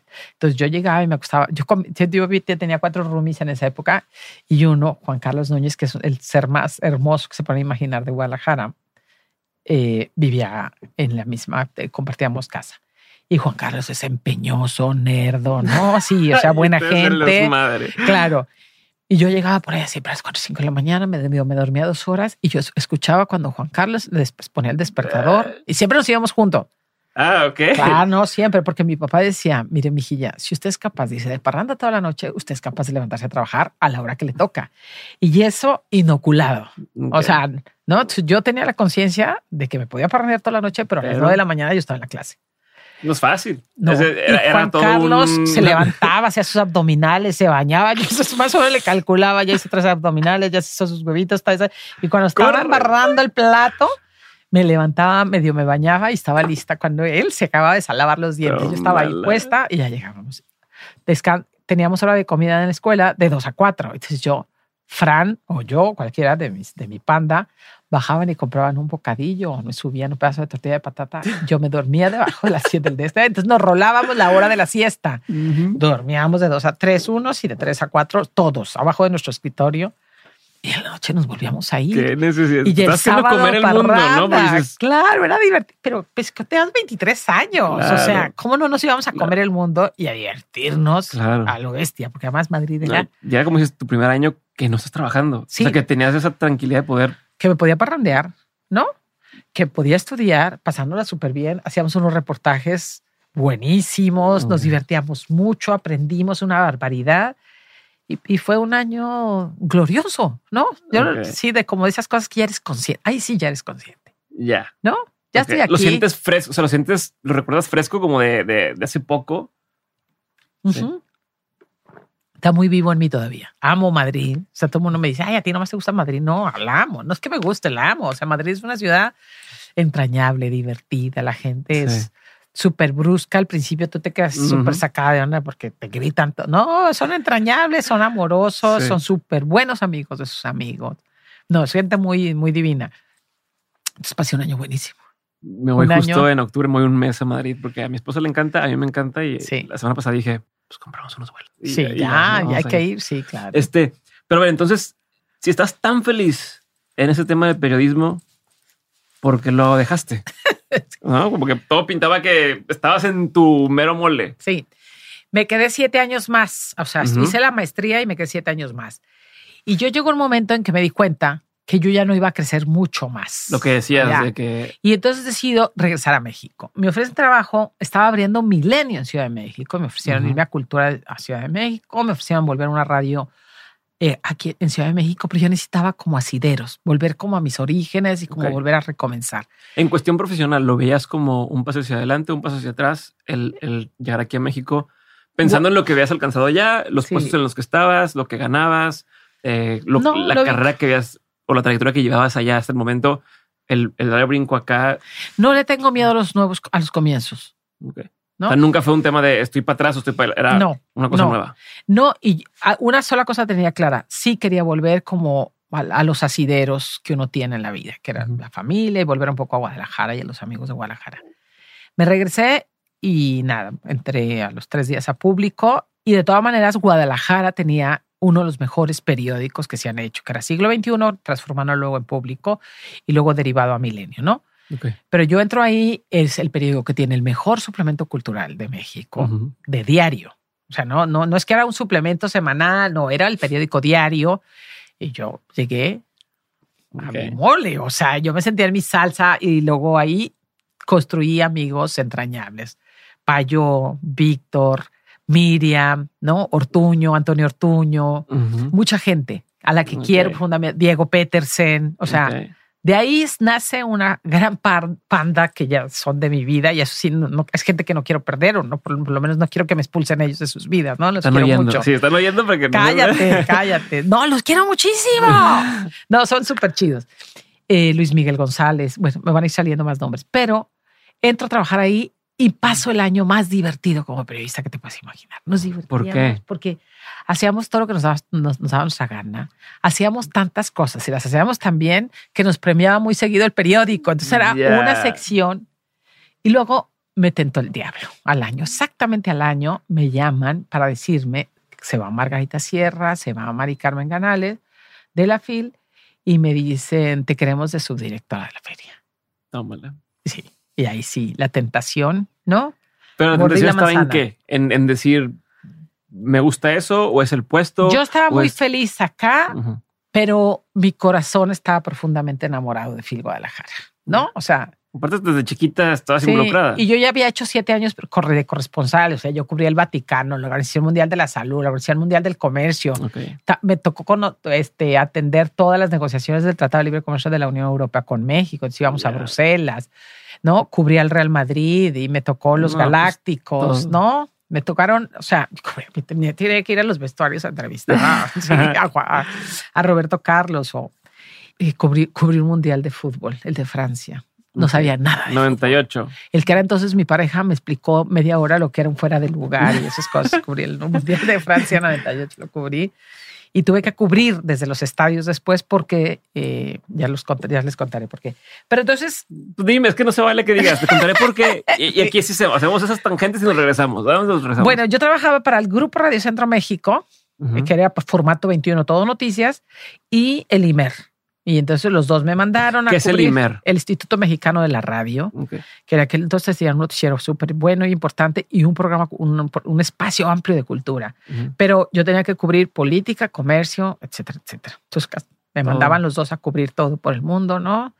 El- los, los de Grupo Radio Centro, que son muy católicos, Ahí me mandaban a cubrir el Vaticano. ahí te sentías alguien como, porque ahorita decías al principio, me sentí que me faltaba inform- no sé, información Ahí o estaba en mi, cultura, ahí estaba. pero que estás en todo al mismo tiempo. Para ella ya te la creías y decías, ya me sé todo. O, no, o no, me, sentías, claro que no. o sea, obviamente no todo de que todo, me- pero ya no sentías eso como una desventaja contra otros. No, porque yo ya tenía muchos años en Europa, ya Europa sí me había dado muchas herramientas, ¿no? Ya me había leído algunas bibliotecas, algunos libritos, ¿no? Había ya leído, estaba viajando mucho, sí era una chava ya con mucho más carrera personal y profesional porque, pues te digo, me tocaba cubrir un partido del Real Madrid, del Barça, el Ujú. derby español en allá y luego me mandaban, ¿no? Al Vaticano. o sea, al Vaticano, porque iban a ungir a un cardenal mexicano. Yo, además, que me volví apóstata con los años. Y entonces, eso hacía que fuera. Entonces, fue muy rico, ¿no? Hacer todo. Eh, no sé si lo hice bien, pero por lo menos lo hacía todo. Y fui como describiendo muchos universos. ¿Y sabes lo que me dio el periodismo? Un montón de herramientas para convertirme en una buena gestora cultural. Ok. Yo sí creo que el periodismo me dio sobre todo herramientas Por ejemplo. habilidades para saber por aquí, no, esto por acá, por aquí. Soy una muy buena lectora de periódicos, sigo haciéndolo. O sea, yo en la mañana lo primero que hago siempre, ¿no? Es leer. Es leer periódicos. ¿Físico todavía? No por desgracia, Ujú. porque ya soy inscrita, ¿no? Bueno, entonces casi lo leo por, por en el, el iPad. Pero, por ejemplo, soy una muy buena lectora y me fijo mucho en ciertas cosas que no son titulares, ¿no? Entonces busco ciertas notas y, y soy muy buena como para ir es- este, encontrando las cosas Mm, que me que alimentan luego mi creatividad para formular proyectos. Ok. Sí, entonces bebo mucho de los periódicos y de ciertas revistas que a mí me encantan. leo. identificas señales o tendencias o cosas que van a pasar y de ahí dices por aquí. La única manera de que sepas para dónde van los- las cosas es leer y sobre todo prensa internacional, ¿no? Creo que en México aprendes otras cosas, pero prensa internacional hay que leerla. Ok. Te, da- te va dando como pautas, ¿no? Entonces estabas hablando de por qué en el estadio. O sea, hicimos ese pequeño paréntesis de por qué en el Ah. estadio para luego regresarnos otra Entonces, vez. a- claro, pues me preguntaba si yo sí ya sentía que te estaba como más sólida. A ver, uno nunca está suficientemente sólido en nada, ¿no? Si no aprendes todos los días, qué aburrición de vida. Pero por otro lado, sí creo que el periodismo me dio muchas herramientas, muchas. Y me descubrió, vivir en Europa claramente, te descubre universos que Ujú. difícilmente, acá te abren otros, pero allá me abren. Y aprendí mucho a valorar México, nuestra cultura popular, lo que somos como país, con sus virtudes, sus defectos, ¿no? Creo que también vivir fuera te hace mucho más responsable y te da más herramientas para ver el mundo desde una perspectiva más generosa, porque luego con México somos Sí. muy malotes, ¿no? Eh, juzgones, pero ya, pero sí. todo el mundo cuando sale, ya sabes, ¿no? Sí, la claro. camiseta bien puesta y es otro mexicano Como allá. Y todos y- como el jamaicón después, ¿no? Pero bueno, entonces me regreso a, decidiste, sí, eh, bueno, te invitan a, a la A- subdirección, a la De, subdirección. la, de la feria del libro Y la acepto. y la aceptas, ¿no? Y que, que le renunciaste a Miriam. Y le básicamente. renuncié a Miriam. Miriam y luego Vidriales, al mes, aquí. al mes me la traje. Dije, ya vente, vente, ve- te vienes que ¿Cómo venir. es eso de, de- de que la persona a quien tú antes le respondías, ahora te responde a ti? Ay, es la venganza. Hay que decirle, Miriam, por la venganza. Ándale. No, fue, fue, fue además, ¿sabes qué? Mira, Además, quiero vacaciones. Ah, pues te acuerdas de Sí. cuando yo te pedí así. Es que sabes que no nos dio tanto tiempo de ser tan jefa y esclava. Entonces, porque cuando yo entré a público, Miriam estaba en, en Burdeos, estaba su, su, su compañero haciendo allá un diplomado o algo y Miriam se fue allá también con él.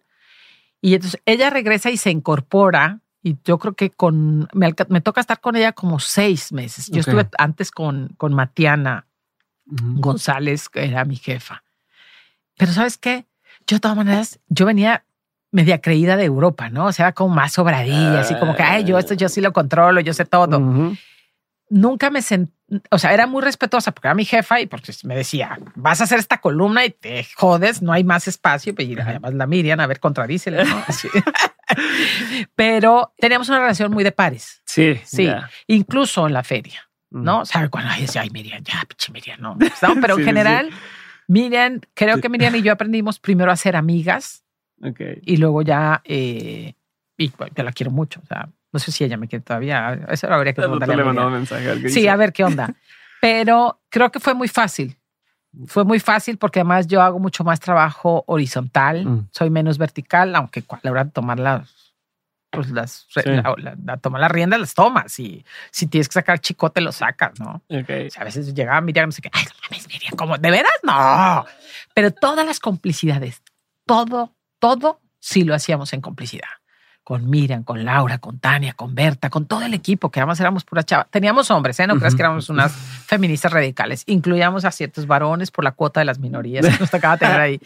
Pero esa parte del trabajo que hicimos la hacíamos mucho en. Era como este proceso que ahora se llama co-creación. Ajá, le pusieron co-creación, pero las complicidades del trabajo y de, que, de hacer que la feria funcionara, cómo funcionó y de llevarla al nivel en, en el que la dejamos, porque no nos vamos a restar méritos. Este equipo la puso en un nivel Nos maravilloso. la- Sí, no, no, la pusimos en un nivel maravilloso, porque si es cierto, fue un equipo, un trabajo colectivo. No, y hay, hay, Bajo hay datos, o sea, no puedes Sí, decir, o sea, Sí, podría chulear números mentiras.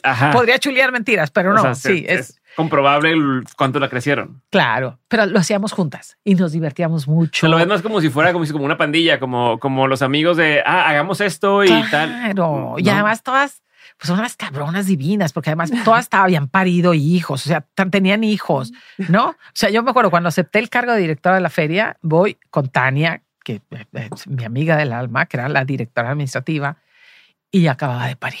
Y voy, ¿no? me trepo a la cama de Tania con ella dando teta, y yo le decía, oye, Flaquis, fíjate que me, que, que, no, me están proponiendo para la terna de la dirección, no sé qué. Y le digo, si me lo ofrecen, y me dice, ¿lo aceptaría? Le digo, si, bien, si vamos juntas, sí, si no, no, Ok. ¿no? Porque Tania es además así la honestidad de los recursos y es una mujer de una ética y de una belleza humana espectacular. Y entonces, pues, yo, pues, yo estoy loca y soy creativa y soy divertida, pero ahí alguien tiene que ponerle orden a esto, ¿no? Ok. Y Tania me dijo, sí, órale, vamos, ¿no? Yo con sus duditas, pero ya habíamos sido subdirectoras juntas Ujú. Y ella le entró y le entró súper bien. Y la verdad es que con Tania, con mí, contigo, con todas, con todo el equipo hicimos una panda muy sólida. Y ellas se intercambiaban el teléfono del- del- de la pediatra, se intercambiaban Ya, el todo- carrito estaban del en lo coche, mismo, todo mundo. la ropita. Ay, oye, mi niña ya dejó toda esta ropa, si te sirve ahí te va. Oye, ¿no tienes este asientito de coche? Sí, Y, o sea, no sé qué. lo- y a mí me admiraba mucho la solidaridad entre ellas. Yo no, yo no Mm. tengo hijos, pero ellas todas tenían. Y tú, tú las veías trabajando como locas, a veces aguantando, algunas de ellas, no todas, a sus unos maridos, digamos que Ajá. no, no tan potentes como ellas, pero les tocaba, eh, eran súper solidarias. Y eran unas peleonas de mucho cuidado. No, no te, aquí no te metes, te- no, pero trabajaban muy bien juntas. Pero ¿cómo le haces para o sea, en momentos de presión o estos de, de, de dices, donde nos enojábamos o donde tenía que regañar para no pasar esa raya de. O sea, me imagino un amigo, ¿cómo lo regaño? ¿No? Sí. O como, y además, si es alguien de carácter fuerte, como dices que son varios de estos personajes, ¿cómo evitas que no haya estas explosiones atómicas de, de- Primero, te regaño si y que va, va y explota y todo termina? Creo que primero nunca hay que regañar a la gente delante del resto, porque eso ya humilla, ¿no? Sí. Sí, a veces les tienes que, a ver, no, esta conversación la vamos a tener en privado, no la vamos a tener aquí, ¿no? Ok. Démosle la vuelta, salgan, se respiran y volvemos. Y si eres la jefa, sí te toca liderar. O sea, ahí tienes que atemperar, ¿no? Y bajarle tú a tu propio estrés para poder escuchar a la gente y tranquilizarlos. Pero ahí sí te toca. Si eres líder, te toca. No, no, yo las quiero mucho, pero a ver, ¿no? A ver, no, ¿no? O sea, yo solo tuve una discusión con Tania, una, y la tuvimos en público, delante del resto de las chicas. Y después la dejé que le baja, se le bajara, le hablé, le dije, no, si nos ven peleándonos a ti y a mí, esto no va a funcionar. Porque si yo te falto el respeto y tú me faltas el respeto delante de ellas, ¿qué va a pasar? ¿No? Entonces, era mucho más fácil después de esa conversación, ¿no? Y siempre, si había alguien que se está, a ver, ven, ¿no? Platiquemos. Ok. Sí, vamos a comer, venga, te invito a comer después. Creo que también tienes que tener mucho mano izquierda a la hora de, de tener que frenar. Pero si te cuando eres líder, una cosa es que seas muy vertic- muy horizontal y otra cosa es que suelte las riendas de tu responsabilidad. Mm. No es lo mismo, ¿no? ¿Dónde está la raya? ¿Dónde O, está? o cómo, es la cómo sería la diferencia. Eh, marcar. No, vamos a hacer hasta aquí. O sea, tú sí pones los límites. O sea, O sea, no, sí, es, no es un, no es una no es una pero no es una democracia tampoco al 100%. o sea, porque hay cosas que al final del día, a veces tú tienes una visión de hacia dónde van las cosas y tienes que decir, bueno, yo creo que va por acá, ¿no? Y cómo, cómo lo hacemos para que se dé. O porque si también no avanzas, me imagino, ¿no? Si todo está puesto a votación, sí. pues ya nunca. Yo creo que generábamos lluvia de idea, acotábamos y, lanzábamos el proyecto. Tampoco se trataba, y además ninguna, todo el mundo tenía tanto trabajo que no eran, digamos que no eran lluvias de ideas de 15 días, sino de media hora, ¿no? Y entonces, venga, vamos a dar por aquí, sí, por aquí. Para el año que entra vamos a hacer latino, ah, pues hagamos esto. Y entonces llegábamos a acuerdos rápidos y fáciles. Yo creo que todos estábamos en un tren muy, Que es lo mismo. muy rico y queríamos lo mismo Ok. queríamos lo mismo y nos lo pasábamos muy bien. Ah, pues, me inventaba mucho, o sea, me inventaba fiestas, hacíamos fiestas y hacíamos relajados. Mi cumpleaños siempre era antes, una semana antes de la inauguración de la FIL. Y si lo festejabas, Hacía fiesta de disfraces. Los invitaba todo el equipo, todo el mundo se disfrazaba, ¿no? Todo el mundo bailábamos como locos y luego ya al día siguiente nos íbamos a montar medios crudos, a todos. a pesar de estar tan cerca de la. fe- Porque a veces Pero era como la, que es hasta después No. sueltas. era la descarga de adrenalina del megastrés. Recargabas pila y al día siguiente Tenías Te- un. sí, ya, y ya te seguías de, ya de corrido, ¿no? Del maratón Guadalupe Reyes. Él era mil. ¿Cuál, cuál fue tu, tu, o sea, de qué momento en la feria del libro o en la parte de la editorial es de las veces que más orgulloso te has sentido? En Phil, mucho, siempre. Pero algunas, algún momento que has dicho, especialmente este momento recuerdo y me siento muy orgullosa cuando pienso en eso. Mira, un año en Guadalajara llueve de junio a así lejos, lejos, lejos, por ahí 15, 20 de septiembre, ¿no? Octubre ya no llueve, noviembre no llueve. Estábamos en pleno montaje y cayó una tromba. Y nosotros, el recinto ferial que, que, que existe ahora no había crecido tanto y montábamos, hacíamos una extensión de la feria con carpas gigantes divinas, pero allá montábamos fil niños, alfombrábamos, etcétera, etcétera. Y ese día habíamos ya puesto toldos y alfombra para el pabellón de niños. Estábamos, eh, imagínate que inaugurábamos el 25 de noviembre, noviembre. y estábamos a 20 de noviembre, ¿no? Y cayó una tromba. El- los, los desagües del techo de Expo Guadalajara son unos, unos, tienen un radio como de un metro y Ok. 20 centímetros y expulsaban el agua de esa tromba sobre el pabellón de niños. No, hombre. Entonces se mojó, eso fue un despelote, no sé qué. Ah, primer acto. ¿Cómo hacemos? Pues entonces bueno, le metemos muritos, secamos todo, no sé qué, no sé qué. Todavía estamos a tiempo. Sí, sí, trabajemos, ¿no? Va, hagamos otro intento. Y ya movimos, acomodamos, hicimos un muro de cemento para que si volvía a llover el agua, vuelve a llover, se vuelve a mojar y así. Y yo voy y les digo a los chicos de Fil Niños, tenemos dos opciones. O cancelamos Fil Niños, que Raúl no nos va a dejar, o pues nos traemos a nuestras familias, a las parejas, a los primos, a los cuates y entre todos montamos. ¿Qué, qué dicen? No, sí, entre todos montemos. Y mira, la solidaridad del equipo fue excepcional. Eh, no alcanzamos a inaugurar el pabellón el sábado, fue el domingo, o sea, no el primer día, sino hasta el segundo día lo abrimos, pero los editores sumaron, o sea, lo que te das cuenta cuando trabajas por un proyecto cultural es la solidaridad que puede generar un proyecto así. Ese fue mi segundo momento como más jodido, pero que más me enseñó. Y el primero fue mi primer año de directora de feria. Ok. Yo había sido directora, eh, subdirectora operativa de la feria y de contenidos. Y eh, mi primer año como directora de la feria, decidieron el consejo de, ¿cómo se llama? El comité de compras y adquisiciones de la Universidad de Guadalajara, eligieron la empresa más barata, ¿no? Sin sé la experiencia. historia en general de esos tipos de decisiones. Y el día que llega el montaje, y te- yo tenía un jefe de montaje que era un chico muy buena gente, pero muy poco operativo y Mm. espabilado. Y resulta Muy que pendejo, no quisiste decir. De una forma muy pues no era bonita. pendejo, pero era demasiado, digamos que era demasiado tímido. Y em, yo le dije, fuiste a supervisar que tuvieran todos los materiales, porque además yo soy obsesiva planeación, o sea, ve, checa que tengan todos los materiales, que no les vaya a faltar nada. Sí, sí, sí, sí, sí. Uno sí confía en su gente. Ujú. Resulta que el señor se peleó con los trabajadores, se agarró un pedo de tres días y no llegó a montar. Mi primer feria, No, hombre. mi primer feria. Todo el mundo especulaba cosas. Yo dije, el hecho es que aquí no estamos. O sea, pusimos, al final, vaciamos las, bibli- las li- bibliotecas de la UDG, pusimos stand de chile, de mole, de pozole, de plástico, de aluminio, de acero. Pusimos miles de cosas para montar. Para a las 4 de la mañana, Tania y Laura me dicen, Nubia, vete a dormir para que estés presente mañana para la, para la inauguración de la feria y nos representes a todas, ¿no?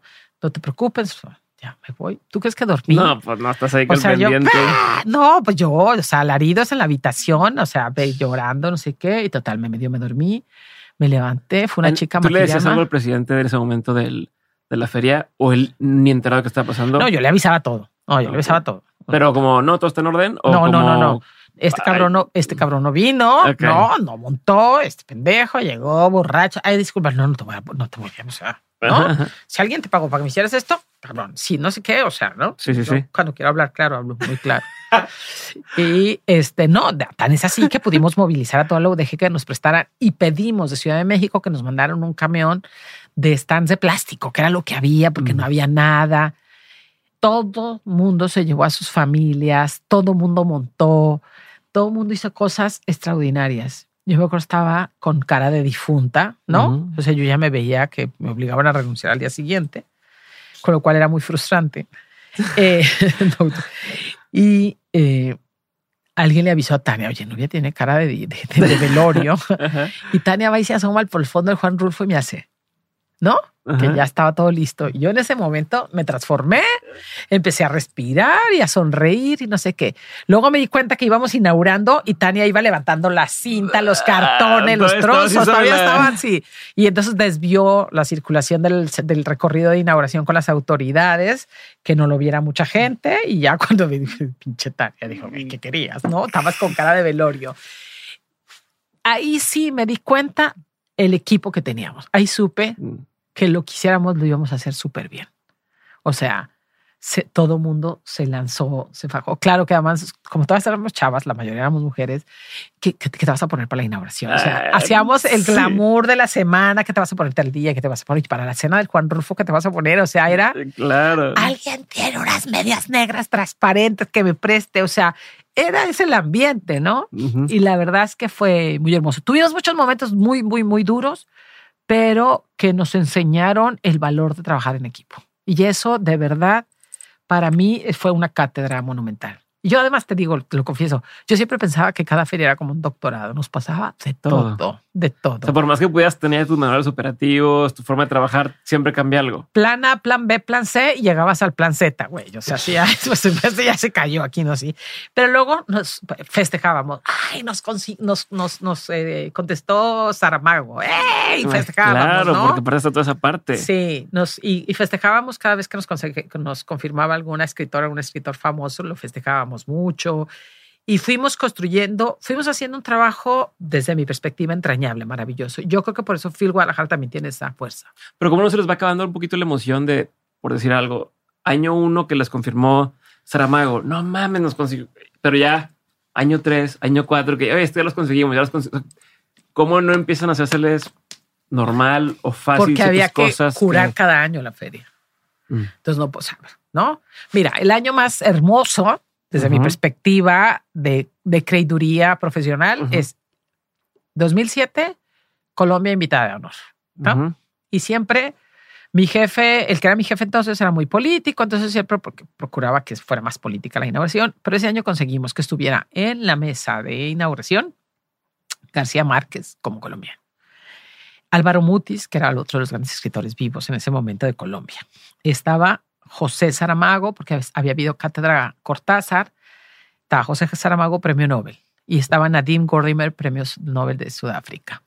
Estaba Carlos Fuentes, Fernando del Paso, José Emilio Pacheco y No Carlos. Monsiváis. Carlos Monsiváis aca- acababa de ganar el premio Juan Rulfo y José Emilio lo iba a presentar. Y Fernando del Paso, pues que era nuestra gran pluma que vivía en Guadalajara, nombre entrañable y escritor saso. Ese año, güey, yo a mí yo, me- yo siempre me ponía en el último lugar del presidio, yo casi me caía, pero decía, Es así como la última mesa, la última Sí, cena, así el, sí, la era, foto de era la- divina, la foto es preciosa, imagínatela, ¿no? Claro. Entonces estaban todos estos grandísimos, solo había una mujer, pero bueno, ya estábamos en la introducción de mujer, pero en ese momento todavía el Me Too no nos había hecho tanta conciencia. Pero literariamente éramos la envidia del mundo. Claro, tenías tres premios Nobel y tenías a siete candidatos al premio Nobel, ¿no? Ajá. O sea que decías, güey, a ver, díganme lo que quieran. Sí, tenemos el Dream Team, ¿no? Como Sí. así como equipo de fútbol, hicimos una selección. díganme en el mundo, no en, Ameri- no en los países de habla hispana, en el mundo, ¿quién ha conseguido esto? Ya. Y eso sí era, ahí sí te daba mucha crediduría, si te decía, sí, claro. Pero nos pasaron muchas cosas, o sea, nos pasaron unas cosas horrorosas y otras en las que nos partíamos de risa, muchas en las que casi nos matan físicamente, Porque nos pasaba de absoluto, o sea, la feria es generadora de tantas emociones, una feria de libro como la de Phil Ujú. Guadalajara genera tantas emociones que pasa de todo. O Ujú. sea, pasas por la grilla, o sea, te tienes que aguantar la grilla. Yo decía, ay, a mí si me, solo me dejaran trabajar sería muy feliz Ajá. y más productiva. Pero había que atender la grilla. ¿Dijiste que, que hubo peligro? pues alguna vez un fal- una falsa marcha del 132, que luego no eran del 132, no les habían mandado, yo infiero, Infiltrados que, eran puro infiltrado, llegaron con bombas molotov y con piedras y, o sea, todos mis chicos de apoyo los les dejaron las espaldas hechas moradas de las No pedradas, nos reventaron dos bombas molotov a los- al lado, porque además yo salí a hablar con Pero ellos. Es un evento cultural. Ah, no, pero pues es un escenario también. Es un escenario poderosísimo, que con los años además ha ido cogiendo más, más, más, más poder.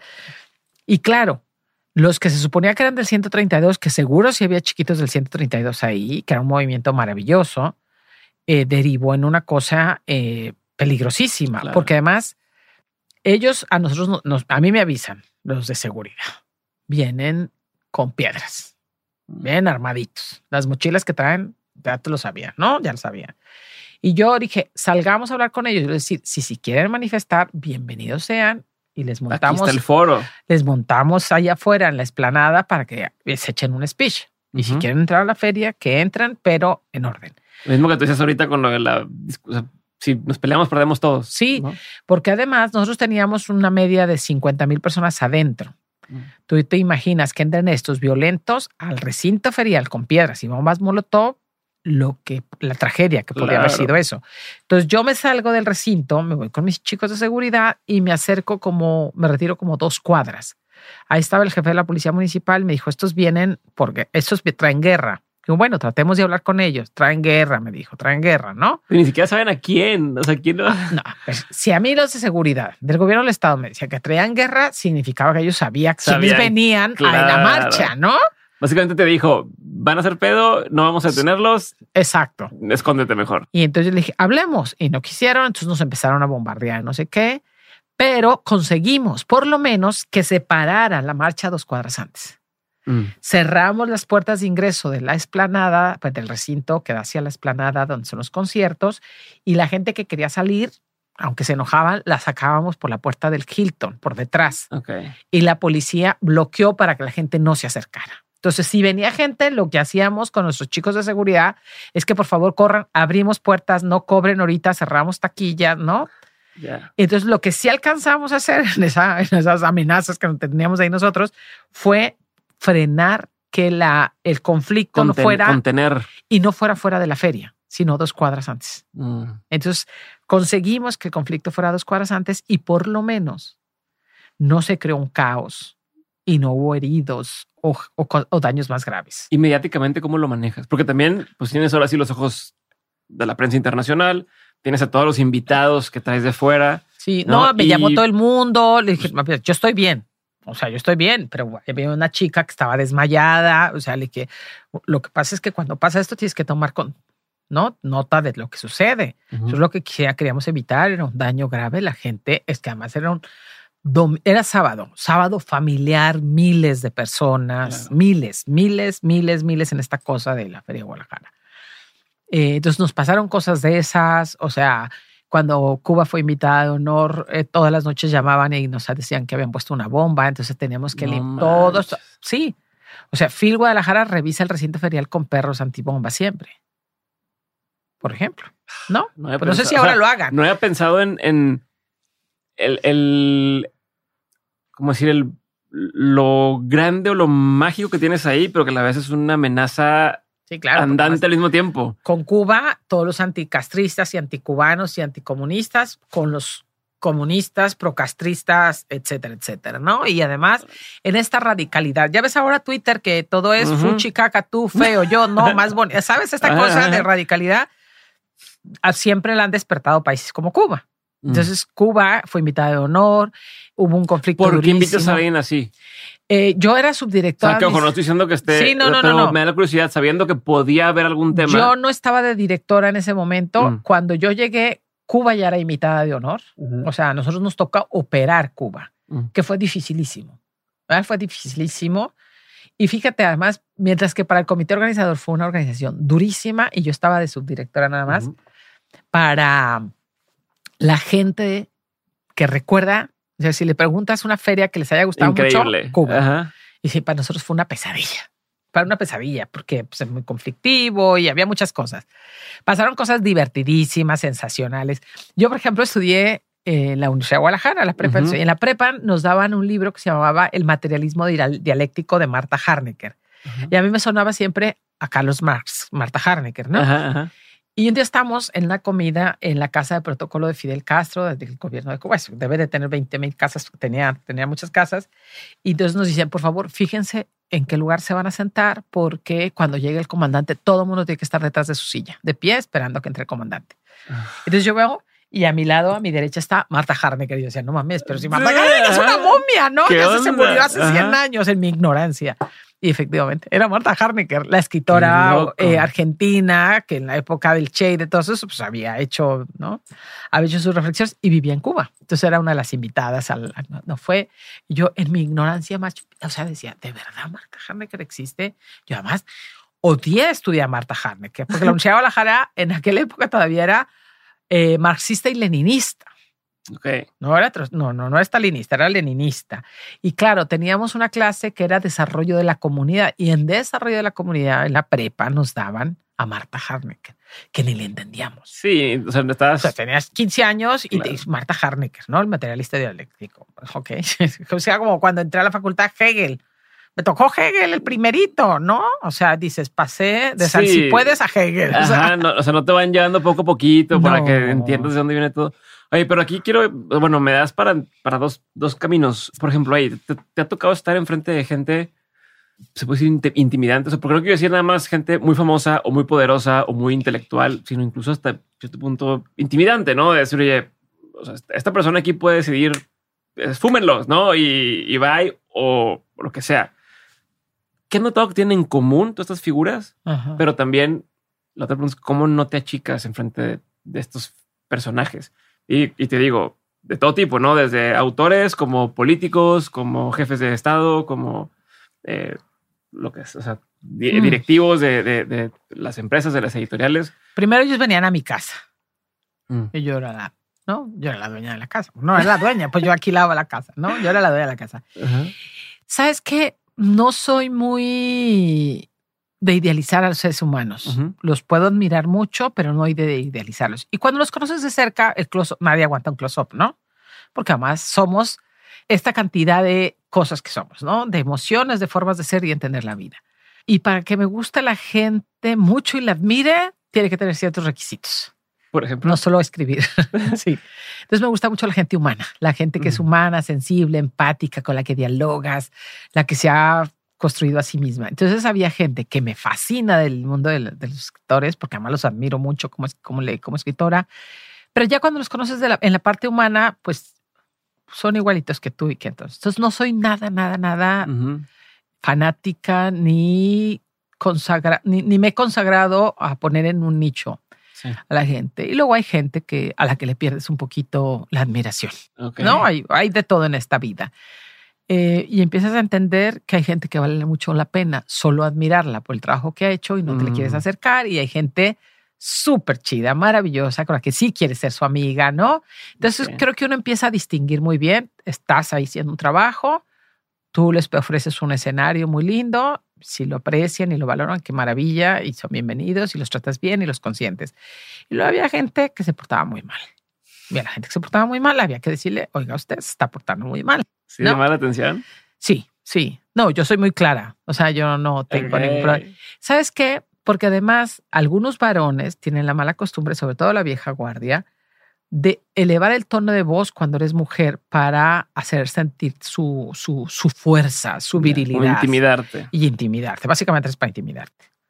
Entonces, cuando un hombre me empezaba a subir el tono de voz, yo la subía más. Hablo muy fuerte cuando me enojo, coño. Y entonces, pues, pues no, ok, aquí hablamos, hablemos, ¿no? Y además, ¿sabes qué? Siempre el miedo que le meten a uno es te van a correr. Mm. ¿Y? ¿No?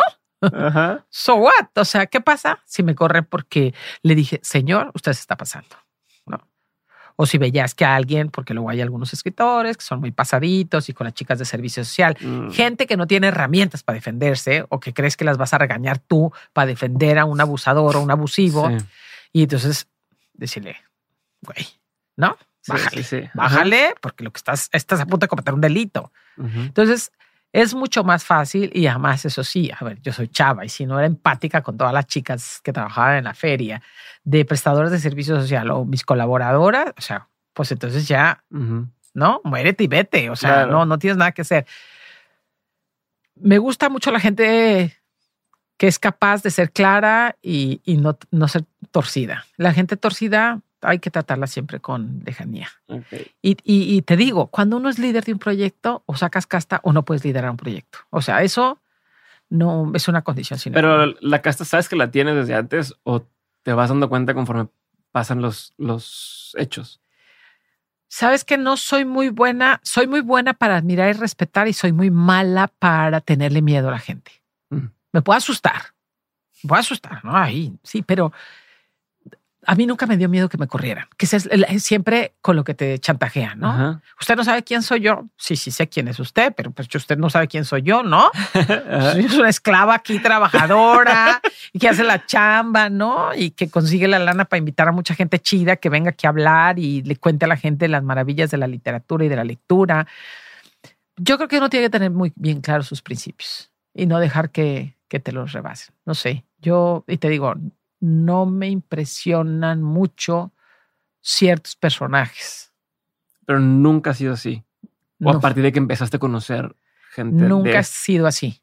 No, a mí nunca me imponía el cura del pueblo, por ejemplo. Ajá. Pues que es- no, o sea, si la máxima autoridad Sí, claro. moral del pueblo no te impone, no te impone nadie. Ah. Sí, me imponen mucho eh, esos hombres y esas mujeres que hacen cositas maravillosas y construyen y hacen, por, y hacen mucho por el bien común. Me gusta Mm. la gente que construye por el bien común. Y ahí sí me tiro a sus pies. Ahí sí soy de las que se tira a los pies de la gente que ¿Qué admiro. encuentras en común en esta gente que, que si miras de estos líderes que estamos hablando o, o personas, digámosle, en el poder de distintas formas, ¿no? Poder de porque son populares o poder porque están en un puesto, ¿no? Este, jerárquico eh, o, o que son autores y, y ah, premio Nobel, lo que tú quieras. Estas personas que están en el poder, por llamarlo de alguna forma, al menos las que sí respetas, ¿qué tienen en común o qué, qué principios encuentras? que- Mira, es gente, es gente muy inteligente, se saben reír de sí mismos, que parece, eso ya es un dato para mí clave, ¿no? Eh, son inteligentes, se ríen y son capaces de escuchar, cosa que no necesariamente sucede con la gente que cree que tiene mucho poder y que lo ejerce solo para su beneficio. Mm. Y tú notas mucho a la gente, hay gente socarrona, inteligente, brillante, y si sabes que es nomás es para su beneficio, pero hay eh, esta gente que vive con el ego elevado, ¿no? Que no tienen ninguna simpatía por nadie, más que por sí mismos, ¿no? Ujú. Ay, no, qué pereza. sí que hay, por ejemplo, esa gente a mí me da mucha pereza. Gente a la que unos dicen, wow, ¿no? Y. No, y yo, pues, ay, va a venir fulanita tan maravilloso, divino, qué bueno que venga, ¿no? Tiene sus seguidores, tiene que estar aquí. Ya. Esta es una feria diversa, ¿no? Amplia. No, sí, a mí, yo, cuando la gente no te ve a los ojos, no habla contigo, no te ve a los ojos, uno es porque te- o te desprecia mucho o porque le da miedo verte a los ojos. No, Sí. no se ría, no se burla de sí mismo. Y no es inteligente, nada que hacer. A ver, la neta, la neta, no tiene nada que hacer, ¿no? Sí. Pues a lo mejor tuvieran ahí una estrellita que les brilló. Algo pasó ya, y- sí, ya, sí. Pero en general, la gente, los mejores escritores son, son muy inteligentes y es con quien te, te puedes reír mucho. Los escritores de medio pelo literario, que no son, que ellos creen que son mucho, son los más difíciles. Ya. Sí, son los más Están difíciles. como queriendo todo el tiempo justificar por qué están ahí. digamos que creen que son mucho más de lo que de verdad han conseguido ser, que a lo mejor en, en algún futuro lo van a hacer, pero no, no, no lo han conseguido del todo. Hay así como una medianía que, es que a mí, por ejemplo, me da un poco de pereza. Yo, por ejemplo, ahorita estoy leyendo a seres humanos, muchas mujeres, estoy leyendo muchas mujeres, estoy absolutamente fascinada y algunas las conozco y las admiro profundamente porque están rompiendo todos los esquemas, están haciendo una literatura fregoncísima, están proponiendo cosas nuevas literariamente hablando, ¿no? Y dices, Te voy a pedir que me digas nombres, porque, me porque normalmente no hay tantos nombres que me dan estos foros y, Sí. y- No, pero por ejemplo, a mí de aquí de México me encanta. Fernanda Melchor, ella lo sabe. eh, No, no nos conocemos tanto, pero sabe que la admiro mucho y me parece que Temporada de Huracán es un libro que rompe, ¿no? Cristina Rivera Garza, eh, yo creo que me he leído todo de ella. Sin embargo, hay unas obras que yo nunca entendí, pero que era muy, muy, muy propositiva y como haciendo literatura, haciendo propuestas estéticas eh, muy innovadoras, interesantes. Hay otros libros que se me parecen fascinantes. A mí, por ejemplo, ellas dos me encantan mucho como en esta disrupción de la nueva literatura eh, latinoamericana. Me gusta mucho la Schweblin de Argentina, la Gabriela Cabezón, ¿no? Eh, María Fernanda Ampuero de Ecuador, la estoy leyendo con mucha dolor y fuerza. O sea, tienen ahí, hay mucha gente que me gusta que está haciendo cosas que son absolutamente diferentes a, los- a lo que hasta ahora había leído. ¿no? Entonces me parece que hay una ruptura y una nueva oleada. Seguramente que luego la coladera dejará a los buenos arriba y filtrará todo lo demás. Pero ahorita, por ejemplo, estoy muy fascinada. Y hay muchas de esas mujeres que algunas las conozco, otras no las conozco, ¿no? Pero me parece que su literatura aporta cosas muy interesantes para una nueva visión del mundo, ¿no? Están rompiendo con esquemas, ¿sabes? Que eso, a mí eso ya me parece fascinante. Eh, y te, te digo, te menciono las dos de México porque me parece, hay muchas otras más, o sea, hay más, más gente, gente joven que está haciendo cosas muy padres y que yo creo que van a dar los, los siguientes campanazos son esta generación, muchas mujeres jóvenes. Yo quiero mucho a Antonio Ortuño y además lo admiro mucho como escritor. ¿no? O sea, Ortuño sí es mi bro, y entonces sí lo quiero mucho y escribe, y me encanta cómo escribe. Eh, hay muchos hombres también, pero también estoy leyendo, aprovechando para leer a todas estas mujeres que están rompiendo todos los esquemas y que están proponiendo cosas absolutamente sensacionales. Todos los que son críticos literarios, ¿no? Todos los que se salen del canon, pues claramente no les gusta. A mí me encanta la literatura y yo siempre voy a hablar de ellas y voy a leerlas. Yo de Fernanda Melchor me acuerdo, regalé su libro de temporada de huracanes, lo regalé como 20 veces. Hay muchas mujeres que están haciendo literatura para niños excepcional, como nunca se está haciendo literatura buenísima para niños. O sea, de veras. ¿Te acuerdas de algún ejemplo? te, insisto en el, tema de los nombres porque siempre es la pregunta de, de dónde, dónde, ¿no? De, dame referentes. Es que hay autoras y hay editoras. Mm. Entonces, tiene, aquí en la literatura infantil tienes que ver como las dos variantes. Por ejemplo, yo admiro muchísimo a Peggy Espinosa, que es una editora de Guadalajara, que creo que es una de las editoriales infantiles más poderosas. ¿no? La gente del Naranjo Ediciones de México está haciendo cosas chidísimas, Sidley, o sea, están trayendo obra literaria de grandísimo nivel, están haciendo filosofía para niños, poesía para niños, ¿no? Mm. Están haciendo cosas muy chidas. O sea, y es, como que te van abriendo. ¿Sabes lo rico que es de repente que dices, wow, ¿no? ¿No? Ahorita me estoy leyendo un libro de una autora irlandesa. Eh, el libro se llama Hamed y es, la, es como la vida de Shakespeare. no, no es como, es la vida de Shakespeare narrada por un escritor, por narrada por unos personajes ahí, antes de que Shakespeare fuera Shakespeare. Todavía no terminó el libro, así que no va a ser spoiler, pero el libro está fascinante, está súper bien hecho, pero también estoy leyendo mucho ciencia. ¿No? Mm. Estoy leyendo mucha ciencia, la inteligencia de las flores, las plantas, etcétera. Están pasando cosas muy interesantes y creo que de repente tanto ruido en las redes no nos deja ver el poder de, de, la literatura y de lo que está pasando. Hay tantas cosas, tantos libros. Me da la impresión que tienes tantos intereses. ¿Cómo decides cuándo se agarrar uno, cuál agarrar, cuál no agarrar. Ay, los libros se lo encuentran a uno. Luego hay temporadas en que me clavo viendo series y es horrible porque me siento, ay, por Dios, no estoy leyendo. Aunque te digo que leo muchos periódicos, pero los libros se lo van encontrando a uno, fíjate. ¿Pero lo acabas todos los libros o eres de las que no? Este, bye. Eh, no, los libros que no me gustan los dejo. Ah, no. Ah, ese es un principio de. Así es un principio libertario de lector. Ah, no. Este ay, Dios, qué hueva. Okay. Sí, alguna vez empecé a leer uno y yo decía, Dios mío, ¿por qué ha triunfado tanto? ¿Por qué ha triunfado tanto? un escritor español horroroso. Pero que. Pero bueno, a la gente le gusta. Pero esa es la virtud de los libros. A nadie le tiene que gustar lo que a mí me gusta. Ni a mí me tiene que gustar lo que les gusta a los otros o lo que imponen otros. No, y, con, con, la digitalización de los libros es mucho más fácil que puedas tener acceso a eso, que antes para yo poder hacer un libro que a algunos les va a gustar, pero no, a, no va a ser a lo mejor un bestseller, tenía que, o era imposible que lo pudiera hacer, ¿no? Hoy ya lo puedo hacer, puede estar en plataformas digitales y puede terminar teniendo una audiencia Ay, pero yo soy una ruca en ese sentido. Yo ya adoro comprar libros. O sea, ah, adoro. No, que no, pero lo que es que te da libros en papel. de que exista. Ah, no, sí, claro. ¿Eh? Pero libros en papel yo adoro. Soy una consumidora y además lo que más me gusta regalar son libros. Ya mis sobrinos me dicen, adivina lo que nos va a dar mi tía Nubia. ¿Cuáles son los tres libros que más regalas? Eh, no, regalo muchos, muchos, muchos, muchos libros. Pero ahorita, por ejemplo, estoy regalando, bueno, en una temporada, ahorita, por ejemplo, He comprado muchos libros infantiles de Peggy Espinosa, de, la, de la editorial de Peggy, eh, y de regalo. Así cuando yo digo, wow, voy a, voy a chequear a la gente. Peggy hace unos libros de una, una diseñadora que se llama Chiara, eh, una, una eh, diseñadora italiana que hace los libros. Pues imaginar la belleza. Entonces, cuando yo quiero mucho a alguien y alguien quiere saber que yo le quiero, yo en Phil Guadalajara voy y le compro casi, ¿no? Unos 10, 15 libros a Peggy y los regalo. Yo ahorita he regalado varios, las malas de, de, esta escritora argentina trans, eh, ah, Camila Sosa Villada. Sí. He regalado también el de María Fernanda Ampuero, Pelea de Gallos, un libro de cuentos eh, que me gustó mucho. La inteligencia de las flores. Y el libro que más he regalado, el que más, más he regalado, se llama Lo Bello y lo Triste de un escritor maravilloso japonés, Kawabata. Si hay un libro que he regalado mucho a lo largo de mi vida lectora, ha sido Lo Bello y lo Triste de Kawabata.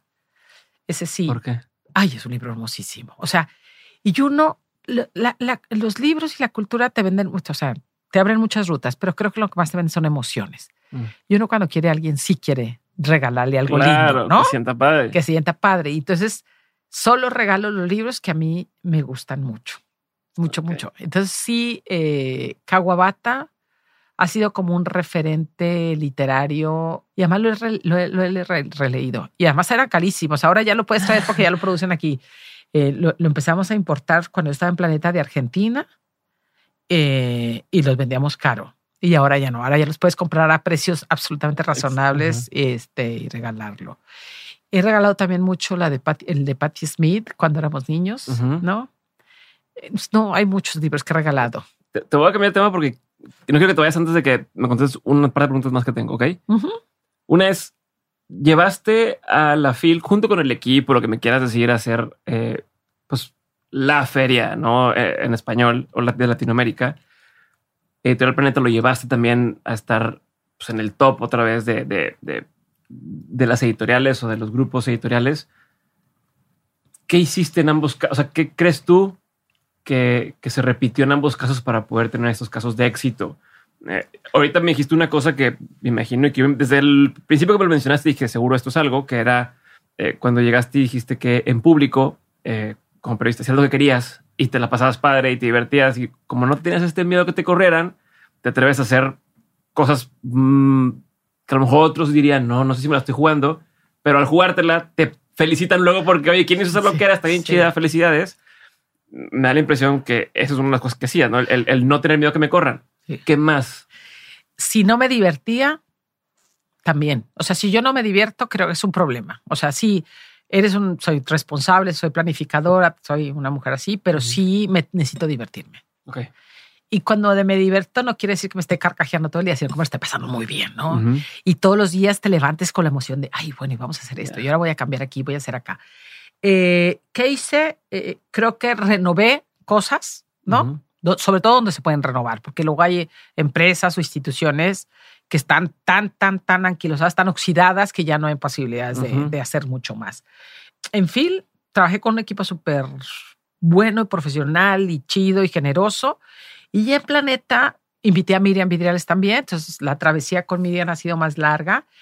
Y los huequecitos eh, creativos y divertidos que ponía tener Planeta los inventábamos Miriam y yo.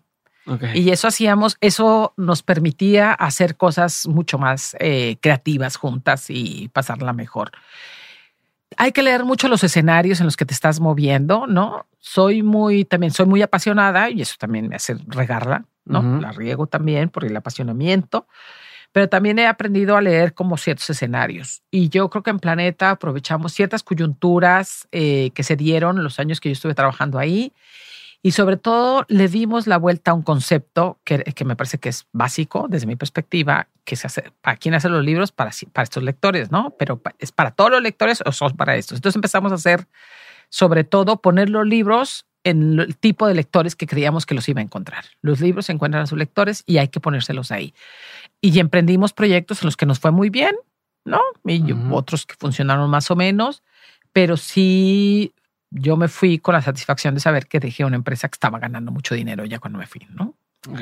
Eh, también me di cuenta estando en Planeta que a mí me parecía muy bien que, la, que una empresa ganara mucho dinero, pero a mí me interesaba mucho más hacer contribución eh, con, con la sociedad. Y si puedo ser generadora de pequeños cambios sociales, los prefiero. Y dejó de importarme un poquito el glamour. Mm. Entonces me gusta mucho, por ejemplo, lo que hago ahora. ¿Qué te decir? ¿Por qué te saliste? Uno, porque me aburrí mucho. O sea, a ver, ¿qué haces ahora y por qué te saliste? Ahora tengo una empresa, eh, una consultora, se llama NM Consultora, como su nombre indica. este, es que además me divierto mucho porque habíamos pensado así nombres super cursis y un día un, un amigo poeta en Colombia que me dijo, ni riesgo, usted no le va a poner a su empresa eso. Me dijo que era horroroso, cursi, ni, ni, siquiera me atrevo a decir lo de lo cursi que era. y, este, y entonces dije, a mí lo que más me gusta es la gestión cultural y si puedo hacer pequeños o incidir, aunque sea poquito, uh -huh. en esta persona, en esta comunidad, en esta escuela, lo voy a hacer. Qué rico que tengo ya la exper cierta experiencia acumulada uh -huh. y qué padre trabajar desde la otra trinchera diseñé el proyecto, me tomé unos meses sabáticos, me fui de parranda con mis amigos, ¿no? Y así como que me, me, me, me desconecté un rato. O sea, un rato para mí fueron tres meses. ¿eh? Ajá, ajá. Eh, y luego volví y empecé a trabajar. Y la verdad es que está siendo muy divertido. Muy okay. divertido. Tengo proyectos en casi todo el continente y eso me da una movilidad envidiosísima. Todos son en tema de cultura. Todos vinculados al mundo de la cultura o del libro o de la formación de, en el mundo de la cultura. Okay. Eh, entonces sí tengo proyectos en diferentes partes de la República y de América. ejemplo lo que se pudiera decir? Mira, Porque entiendo que muchos es como detrás de cámaras, pero... Mira, hay rediseño ferias de libro, ¿no? He rediseñado varias en América Latina. Diseño nuevas ferias de libro. O sea, genero proyectos desde cero. Entonces yo los diseño, los hago, capacito a los equipos que las van a dirigir y hacer y los dejo encarrilados y ya. Y ya se ya, ahí. Sí, ya. Ya no, ya no me interesa ejecutar, ¿no? Pero sí me, pero de alguna manera sí coadyuvo mucho a ejecutar porque les ayudo. Eh, soy una apasionada y además me dan remordimientos. Ay, pobre, ¿no? O sea, si les digo, ay, les voy a cobrar como de dos días y trabajo como siete meses. eh, doy muchos cursos de capacitación en formación de públicos para la cultura y eh, eso lo trabajo muchísimo por todos lados. La semana pasada, la antepasada, di un eh, el seminario que se llama Filbo Emprende, que es en la Feria del Libro de Bogotá. Y yo diseñé con la anterior directora un proyecto para eh, ayudar a los emprendedores editoriales y libreros a construir sus empresas con mm. contenidos claros y con proyecto económico. Y entonces yo lo dirijo allá, lo hago y trabajo con ellos, una complicidad muy buena. Eh, acabo de diseñar la feria del libro antioqueño también en, en Colombia. Me invitan mucho, mucho a dar talleres o conferencias por el sur. Entonces he trabajado como desde Chile para arriba bastante. Hice el proyecto con el que Guadalajara ganó la capitalidad mundial del libro, ¿no? O sea, yo les hice, la, les hice el texto con el que ganaron y luego les, les hice como las líneas de acción que ahora ya está Guadalajara Capital. Entonces hago muchas cosas así. Trabajo también para empresas privadas y hay uno que me gusta muchísimo con la Fundación SM. Eh, hacemos encuentros de promotores de lectura, pero no de llene la hojita número uno y la metodología, no, lúdicos, recreativos, donde buscamos que las grandes escritoras y grandes escritores compartan su amor por la lectura. Okay. Y luego les damos talleres para que se lleven ciertas actividades para trabajar en la precariedad de muchas escuelas de nuestro país y de la pobreza en la que viven muchos de ellos, no pierdan el amor por la literatura y sean capaces de inocular el gusto por la lectura entre los chavitos y las chavitas. Entonces hacemos ese trabajo y nos recorremos la República Mexicana y me hace muy feliz, me divierte mucho y me lo paso muy bien. Porque además nos vamos a comer con los escritores, nos reímos, pasamos. ¿Sabes que además? Te contagia mucho la ilusión de la gente cuando participan en esos encuentros. Y eso, güey, te cambia la vida, o sea, te emociona, claro. O sea, yo, yo regreso de esos encuentros súper movida. Ahora que estuve en Filbo, pues estaban los chicos a los que capacité en el 2019 y nos, mm. profe, mira mis libros y sus stands, hicimos fotos. Estaban los pobres del 2021 que les di el curso por Zoom, que era aburridísimo. y luego soy profesora de gestión cultural en la maestría de, gestión cultural. ¿Qué horas es Y, y, y, les dirijo, perdón, los 25 proyectos de gestión cultural con los que se tienen que titular. Entonces, sí, de hecho, ahorita estoy calificándolos. Oye, pero ahorita que dijiste el diseño de públicos. Sí. Formación de públicos. Formación de públicos. ¿Qué es eso? Cuando la gente dice este evento cultural es para el público en general, digo, pues el público en general primero no existe. Y el público general puede ser un niño, no o sea, recién nacido, y, o una señora, un señor de 95 años, ¿no? O sea, con lo cual unos ni saben leer y otros, o sea, entonces es como primero enseñar a la gente que distinga que hay públicos diferentes, ¿no? Hay niños lectores, hay niños no lectores, hay niños que les gusta la cultura y quienes no han tenido acceso a la cultura, ni a la música, ni nada. Eh, hay gente que le gusta la autoayuda y que todavía no descubre la literatura, ni la poesía, ni el ensayo, ¿no? O sea, hay gente que eh, pues ha leído mucho y es el lector de élite, pero que no es capaz de hablar con otra persona que no haya leído de Proust para arriba, ¿no? y a lo mejor no lo han leído. Luego uno descubre que no es cierto que lo hayan leído, pero bueno. Entonces, eh, a todos esos públicos hay que crearles eventos para ellos. Ya. Entonces, cuando uno gestiona un proyecto, el proyecto claramente parte de tus intereses y de lo que tú quieres compartir con los otros. Pero si no diseñas los proyectos para los otros, estás jodido. Entonces, hay que enseñarles a los mm. profesionales de la gestión cultural a que diseñen sus proyectos en función de los múltiples públicos a los que quieren. Pequeño detalle un pequeño detalle que casi nadie incluye. Ahora ¿Qué cada vez más, no? sí. O sea, Ahora cada vez más, más, pero cuesta, aunque no te lo creas, no los incluían. Y igual que no, sí la te gente creo, te pero se me hace como no me... fíjate bien ahora cuando escuchas, es para el público en general, Sí, no. ¿no? O sea, el reggaetón, vamos a hacer un concierto de reggaetón en la plaza, en la macroplaza. Ajá. Para los niños, Sí. ¿no? Pues te diré. Luego, luego hay cada niño, pero sí. Claro, pero porque es lo que escuchan todos los días. Sí, claro. Entonces, si tú a los niños no les das la oportunidad que descubran otros universos, pues solo van a escuchar reggaetón y van a eh, hacer, van a tener una visión de las mujeres como objetos sexuales, ¿no? O sea, el, el niño como un macho cero empático, eh, de- sin emociones, que cree que solamente por su fuerza es capaz de y no por su, por su emocionalidad y su contribución, etcétera. Entonces, creo que eh, cuando trabajas con la cultura y trabajas con un material tan hermoso y tan libertario como un libro, lo que puedes hacer es abrirle ventanitas a la gente para que la gente elija. Sí, pero es ¿Sabes? que sepas que existen otras cosas, Sí, otras posibilidades. sí, y tú no sabes las sorpresas maravillosas que te llevas. O sea, es también muy fascinante, ¿no? Eh, entonces, bueno, uno tiene que ir construyendo y eso me gusta mucho. Eso que ahora me, me gusta muchísimo eh, y te digo, me pateo todo México, me pateo muchos otros lugares Ajá. del continente y es súper chido ir viendo. Tengo una última pregunta relacionada con esto, pero es una última pregunta. Yo sé que andamos sobre el tiempo. Es una pregunta bien chiquita. Imagínate que quien está escuchando esto dice quiero empezar a hacer un evento. Ajá. No tiene una pregunta chiquita. Sí. ¿Por dónde se empieza? O sea, ¿cuál es el punto de partida? O si dijeras el ABC o el 1, 2, 3. El de ABC. empezar un... Tienes, ¿cuál es tu sueño? ¿Quieres hacer un evento? ¿Sí? Sí. ¿Qué evento quieres hacer? ¿No? ¿Para qué quieres hacerlo? Pues primero se tienen que hacer las preguntas básicas. ¿Para qué quiero hacerlo? ¿Para quién quiero hacerlo? No para el público en general, oigan, ¿eh? Fíjense bien, no para quién quiero hacerlo. ¿Cómo te imaginas que puede existir ese evento? ¿Cómo te imaginas que tendría que viajar en el tiempo, no? Mm. ¿Cómo te imaginas que estaría en cinco años y cómo empiezas a construirlo? Y si sabes para quién lo vas a hacer, es mucho más fácil hacerlo, siempre. Ok. Sí, siempre. La gente eh, que hace conciertos creo que tiene muchas más habilidades. Creo que esta cosa que mencionan como cultura es más difusa, porque entonces todo el mundo cree que la cultura es la ópera o bellas Sí. artes, ¿no? Y hay muchas expresiones culturales que te permiten llegar a, a múltiples públicos. Entonces, por ahí. Pero lo más claro, lo más claro, tener un sueño y aterrizarlo. Y aterrizarlo para la- los seres humanos a los que a los que les quieres hablar sobre eso. ¿no? Perfecto. ¿Ves que rápido y fácil? Eh, La metodología la es clarísima. Tengo un par de preguntas concretas. La pregunta es concreta, la respuesta no tiene que hacerlo. Contestas, avanzamos y estamos en la recta final. Órale.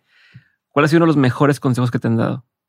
Los mejores consejos. Uno de los mejores consejos que te han dado. Uh, Mi mamá me dio el primer mejor conse- consejo. Ella se casó a los 15 años y tuvo tantos hijos. No me dijo, mijita, usted diviértase, páseselo bien. Y cuando ya se haya casado, de- cansado de divertirse, ya si quiere se casa, se establece y todo. Pero no, no, no, no cometa la tontería, ¿no? Ok. Eh, y eso que mi papá y mi mamá tenían una relación muy hermosa, o por lo menos desde la hijez Ajá. la veías como muy hermosa. Ese consejo eh, me gusta mucho. Un señor con el que trabajé me enseñó a planificar. Me dijo, no puedes ir a ningún lado si no planificas y piensas qué quiero hacer, para quién quiero hacerlo, cómo quiero hacerlo. O sea que sí, eh, eso lo aprendí muy bien. Por ejemplo, de Margarita Sierra, que era una mujer muy libre, muy libre, yo creo que aprendí mucho de su libertad. Sí, aprendí mucho de su libertad. Aprendí mucho de mis hermanas que eran- y de mi mamá, que eran súper trabajadoras. Yo las admiro muchísimo a mis hermanas mayores, súper trabajadoras y eso. Y de mi, con, mi, papá- con mi papá y de mi papá aprendí siempre a... Él decía que una persona ladrona no tiene cabida en, en ningún lugar. Eh, una persona deshonesta, nadie la va a respetar. Y, y nos decía, goce mucho mi cabrona también, ¿no? goce mucho mi cabrona. Eso era la cosa. Le he aprendido a mucha gente. La verdad es que uno va aprendiendo a la gente, pero sí creo que hay como ciertas enseñanzas que te quedan ahí. ¿no? Y esa sensación de libertad, del aire fresco, de una estación de tren en Europa a las 12 de la noche, sintiéndote libre, libre, libre y feliz, es un aprendizaje. Eso no te lo dijo nadie. Tú te lo, yo Ujú. me lo conseguí, pero es, experiencia. es una experiencia que te enseña mucho. Entonces, a lo mejor es un, un consejo siempre que pueda, dense la oportunidad de vivir en esa libertad, que no necesariamente la consigues tan rápido, ¿no? Pero en la medida que pueda, sí. ¿Cuál ha sido uno de los peores consejos que te han dado? Eh, cállese. Así. Sí, claro, que te dicen cállese, no te calles. O sea, eso es, no te calles. Sobre todo si tienes algo que decir. Eh, el peor consejo que me han dado, fíjate que por curi- curiosamente me los han dado hombres. Y un día me dijeron, eres demasiado franca, deberías de fingir un poquito. ¿No? Güey. O sea, claro, han tenido sus costos pero no. Eh, a la gente no le gusta que le hables con claridad, prefieren, ay, somos barrocos los mexicanos, ¿no? Eh, le das vueltas y vueltas y vueltas. Al final tú dices, ¿qué fue lo que me trató de decir? Y yo soy muy claridosa, sí digo con mucha franqueza las cosas, ¿no? Pues, no, incluso no las digo de manera irritante, pero sí las puedo decir con mucha claridad. Y eso a la gente no. Y a mí me han dicho, no seas tan claridosa, pero sobre todo me han dicho, ¿no? Ser tan clara eh, ese es un horrible consejo. Porque entonces lo que te están diciendo es miente, Sí. ¿no? Miente. Y ahí todos somos mentirosos, todos echamos mentiras para sobrevivir. Pero, güey, una cosa es que eches mentiritas y otra cosa es que te dediques sistemáticamente a Sí, echar mentiras, ¿no? O que ni siquiera estás pudiendo avanzar porque estás ahí en este. No, porque tú misma caes en tu trampa mentirosa, ¿no? Entonces te enroscas ahí, tú dices, Es como de no quieres ir a la fiesta en la noche, pero porque te da Sí, cosa decirle sí. que no, ahí terminas yendo y estás ahí de malas y todo, todo mal. Y los terapeutas, o sea, yo siempre recomiendo, o sea, los terapeutas te dan muy buenos consejos. Este es de los buenos. O sea, yo tengo una, tera- una terapeuta que ya es mi amiga, entonces ahora ya. Ya valió. Ya valió, ya valió, pero ahora es mi amiga, entonces ahora es más fácil porque le digo, oye, güey, ¿qué opinas de esto? no? Pero fíjate que los peores consejos me los han dado hombres. Ok. Es curioso, porque no te lo dicen desde la empatía, te lo dicen desde el regaño y la superioridad. Como Y- yo sé lo que te conviene, entonces te estoy- Exactamente, sí. Y tú calladita te ves más bonita, ¿no? O sea, es, esa expresión tan masculina, ¿no? Sí. Y sin embargo, los mejores consejos me los han dado mujeres. Además, eh, eh, ni siquiera es que sean consejos de premio Nobel, son de pura inteligencia emocional para la vida real, ¿no? Sí, sí, Sí, prácticos, ¿No? día a día. sí. Y, y amigos, ¿no? Yo creo que los amigos sí, los que te quieren mucho, las amigas y los amigos que te quieren mucho, te van a decir, güey, te estás yendo de boca, o sea, párate, ¿no? Creo que hay gente a la que uno sí debe escuchar y hay otros a los que ni mariposear, o sea, nada, así que no te pasen ni por delante. El truco está en saber cuál es cuál. ¿No? ¿Qué tipo de cosa, con quién tienes enfrente? Claro. Si el que sí te conviene o el que no te está conviniendo. Pero es que ya uno lo empieza a detectar, también ya empiezas a tener colmillo, ¿no? O sea, ya te empiezas a Sí. decir, ay, ¿no? O sea, tú, yo tengo amigos políticos a los que quiero y admiro mucho y a veces les digo, ay, o sea, no, o sea, ¿no? Ok. Eh, sí, o sea, pues si tengo amigos a los que de verdad quiero porque son gente entrañable, pero también son súper grillos y los ves cómo se comportan. Entonces aprendes a admirarles la parte chida y la otra ya. ni les preguntas, ¿no? Sí, no quieres saber. No quieres saberlo, no quieres saberlo. Sí, y ahora, por ejemplo, a mí, eh, por ejemplo, los, los machos en ningún nivel me gustan, ni femeninos ni masculinos. O sea, a mí la gente muy machista, hay Ujú. mujeres muy machistas, hay hombres muy machistas, no me gusta nada. Entonces, por ejemplo, de esos casi no escucho. Ok. Por ejemplo. Entonces hay, hay gente que te da consejos muy chidos y hay gente que dice, Kitty, ¿no? Como dicen tus Sí. sobrinos. ¿Qué, qué opinión tienes que poca gente comparte contigo? ¿Qué, po- qué, qué opinión tengo? Que poca gente comparte contigo. Eh, ah, qué buena pregunta y qué difícil respuesta. ¿Sabes por qué es tan difícil responderla? ¿Por qué? Porque los amigos de uno tienes mucha más empatía con ellos y coincides más, ¿no? Con ellos. Entonces es difícil juntarme con gente que no. Y además, últimamente, yo creo que la pandemia sí me generó eso. No me le acerco tanto a la gente que no es tan transparente en su, en su, en su cotidianidad. Ok. Sí. Pero qué interesante, me has hecho, me, me, me, me, me, sacudiste con la pensando, pregunta. Sí, claro, claro, porque hay gente que me gusta muchísimo, muchísimo, y hay otra gente a la que de lejos la prefiero, ¿no? Gente que dices, es buenísima lo que hace y qué chido que lo haga, pero no la quiero tan cerca de mi existencia. Eso me limita en escuchar otras opiniones, claramente. Mm. O sea, interesante. Por eso la pregunta es tramposísima. Ahí te va. ¿Qué es algo que la gente no sabe de ti y que si supiera le sorprendería? Eh, que cubrí el Mundial de Fútbol y narré partidos de fútbol desde los estadios en Francia sin saber nada de fútbol, por ejemplo, ¿no? ¿Cómo le hiciste para narrarlo sin saber nada? ¿Qué decías? Nada. Yo tenía una pareja entonces que le, le encantaba el fútbol y le iba al Atlético de Madrid y le dije, güey, voy a ir a cubrir el mundial, dime qué es esto y cómo se pone aquí así, ¿no? O sea, ¿qué, qué, ¿por qué un 10 y por qué, cuál es un fuera de lugar? Y, cuál- y además en España le dicen el outside, o sea, ni Sí, sí, siquiera, sí. no, ni siquiera era el fuera de lugar. Y entonces me conectó con el periodista de la SER que estaba cubriendo el mundial. Yo fui lo busqué, le dije, güey, che, no tengo ni idea. Y me tocó cubrir porque eh, los hooligan habían destrozado el puerto de Mm. Marsella. Yo era una periodista en Pollona que había planificado todo mi viaje, como siempre hago, y soy la única que está hospedada frente al hotel de Marsella. Mm. Y entonces no pueden entrar los que van a narrar de, de cancha el partido porque los habían destrozado los hooligan y jugaba Inglaterra contra Túnez. Inglaterra contra Túnez. Y los, y los timotines estaba franceses cercado habían el- cercado el estadio y nadie podía llegar, salvo yo.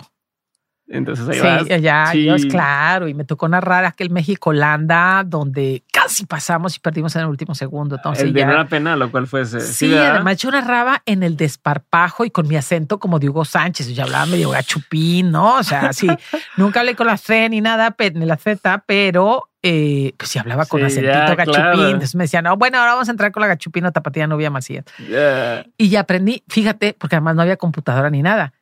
El, el chico del hacer, periodista maravilloso, el chico del hacer, un señor maravilloso, me explicaba quiénes eran los locales, cómo podía identificar a los locales y así. Y entonces me decía el dorsal número 9, ¿no? Y entonces yo decía el dorsal y acá se partían de risa. Porque decía, ¿cómo que el dorsal, Nubia? Pero Ok. ¿y cómo se dice, güey? O sea, yo no, o sea, pasé de no saber nada de fútbol a ser una narradora Ujú. y me divertí muchísimo, muchísimo, Qué muchísimo. loco Sí. esa experiencia. Me divertí mucho y ahora sé mucho de fútbol y ahora por eso Ya te, ya te ya le entendiste, ya le. le entendí. No me pican los partidos en general porque además creo que ahí en México la liga tampoco es así tan fascinante. ¿no? Y, pero sí, le iba a la mucho tiempo le fui a las Chivas, obviamente.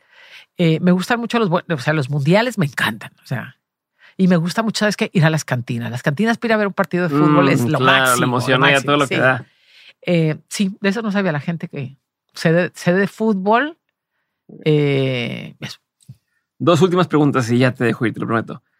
Libro, película, documental o serie, cualquiera pieza de arte que haya marcado un antes y un después en tu vida. No que les recomiendo, no, que No. en tu vida hay- ha habido un antes y un después. A ver, el autor que me. Por no el que, que, morí, ser todas, ¿eh? Puede ser por el que morí de amor toda mi adolescencia, Marcello Mastroianni.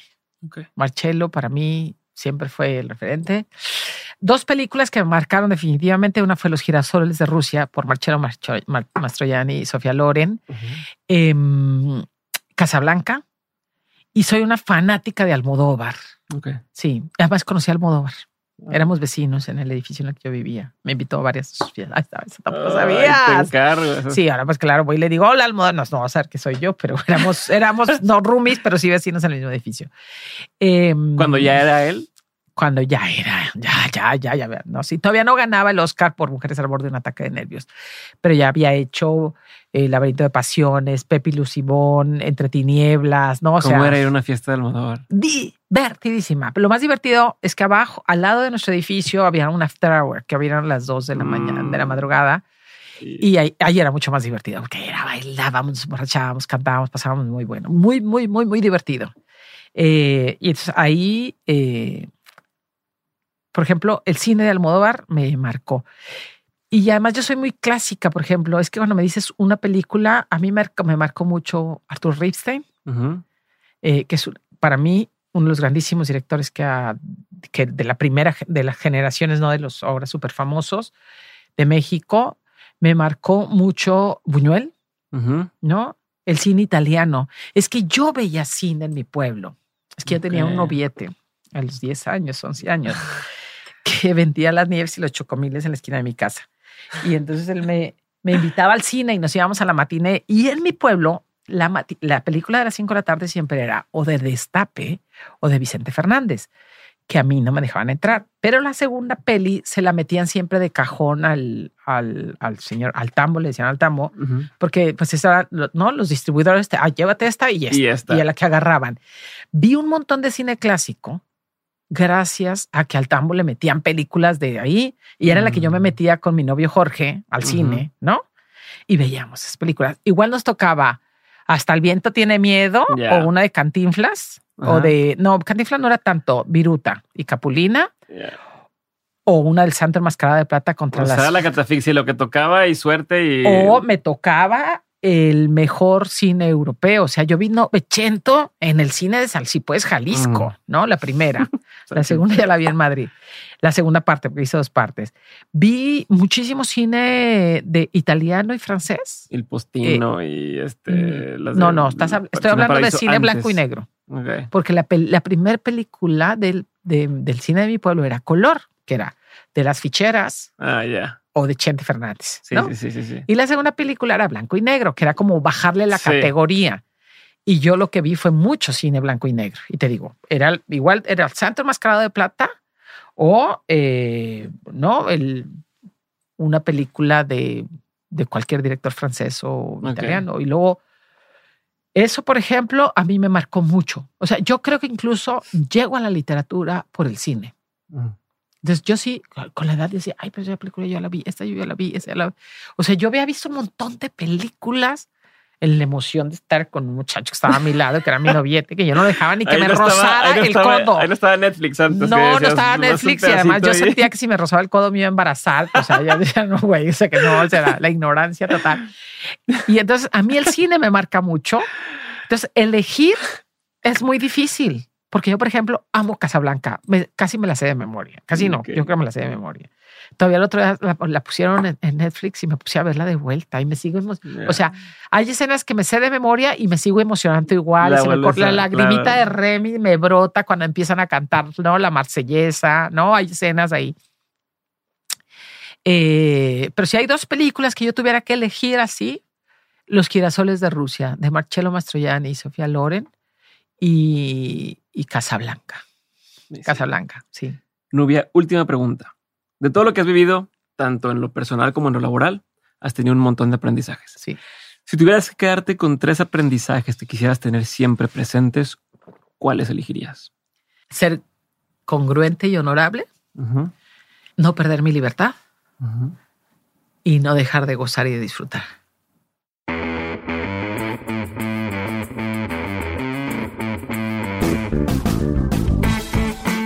Gracias por haber escuchado este episodio y por ser parte de este movimiento que estamos construyendo en Dementes. Si quieres ayudarme a hacer que más personas abran su mente, desafíen el status quo y que hagan realidad sus proyectos, puedes hacerlo corriendo la voz. Comparte este episodio, sube lo que aprendiste a Twitter o Instagram, escríbele un mensaje o etiqueta a mis invitados. Haz algún clip y súbelo a tus redes sociales, pero sobre todo, y lo más fácil que puedes hacer, es darle clic a seguir este episodio o dejar una reseña y regalarnos 5 estrellas en Spotify o Apple Podcast. Cualquiera de estas acciones hacen toda la diferencia. Por último, si quieres seguir aprendiendo, recuerda que todas las semanas envío el 7 de 7, el newsletter para los innovadores, aprendedores y emprendedores. En este mail que recibes te comparto los mejores recursos que voy encontrando de forma completamente gratuita. Entra a dementes.mx para suscribirte o da clic en el enlace que aparece en la descripción de este episodio. Espero verte muy pronto en el siguiente episodio.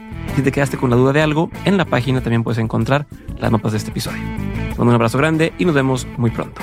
Bye.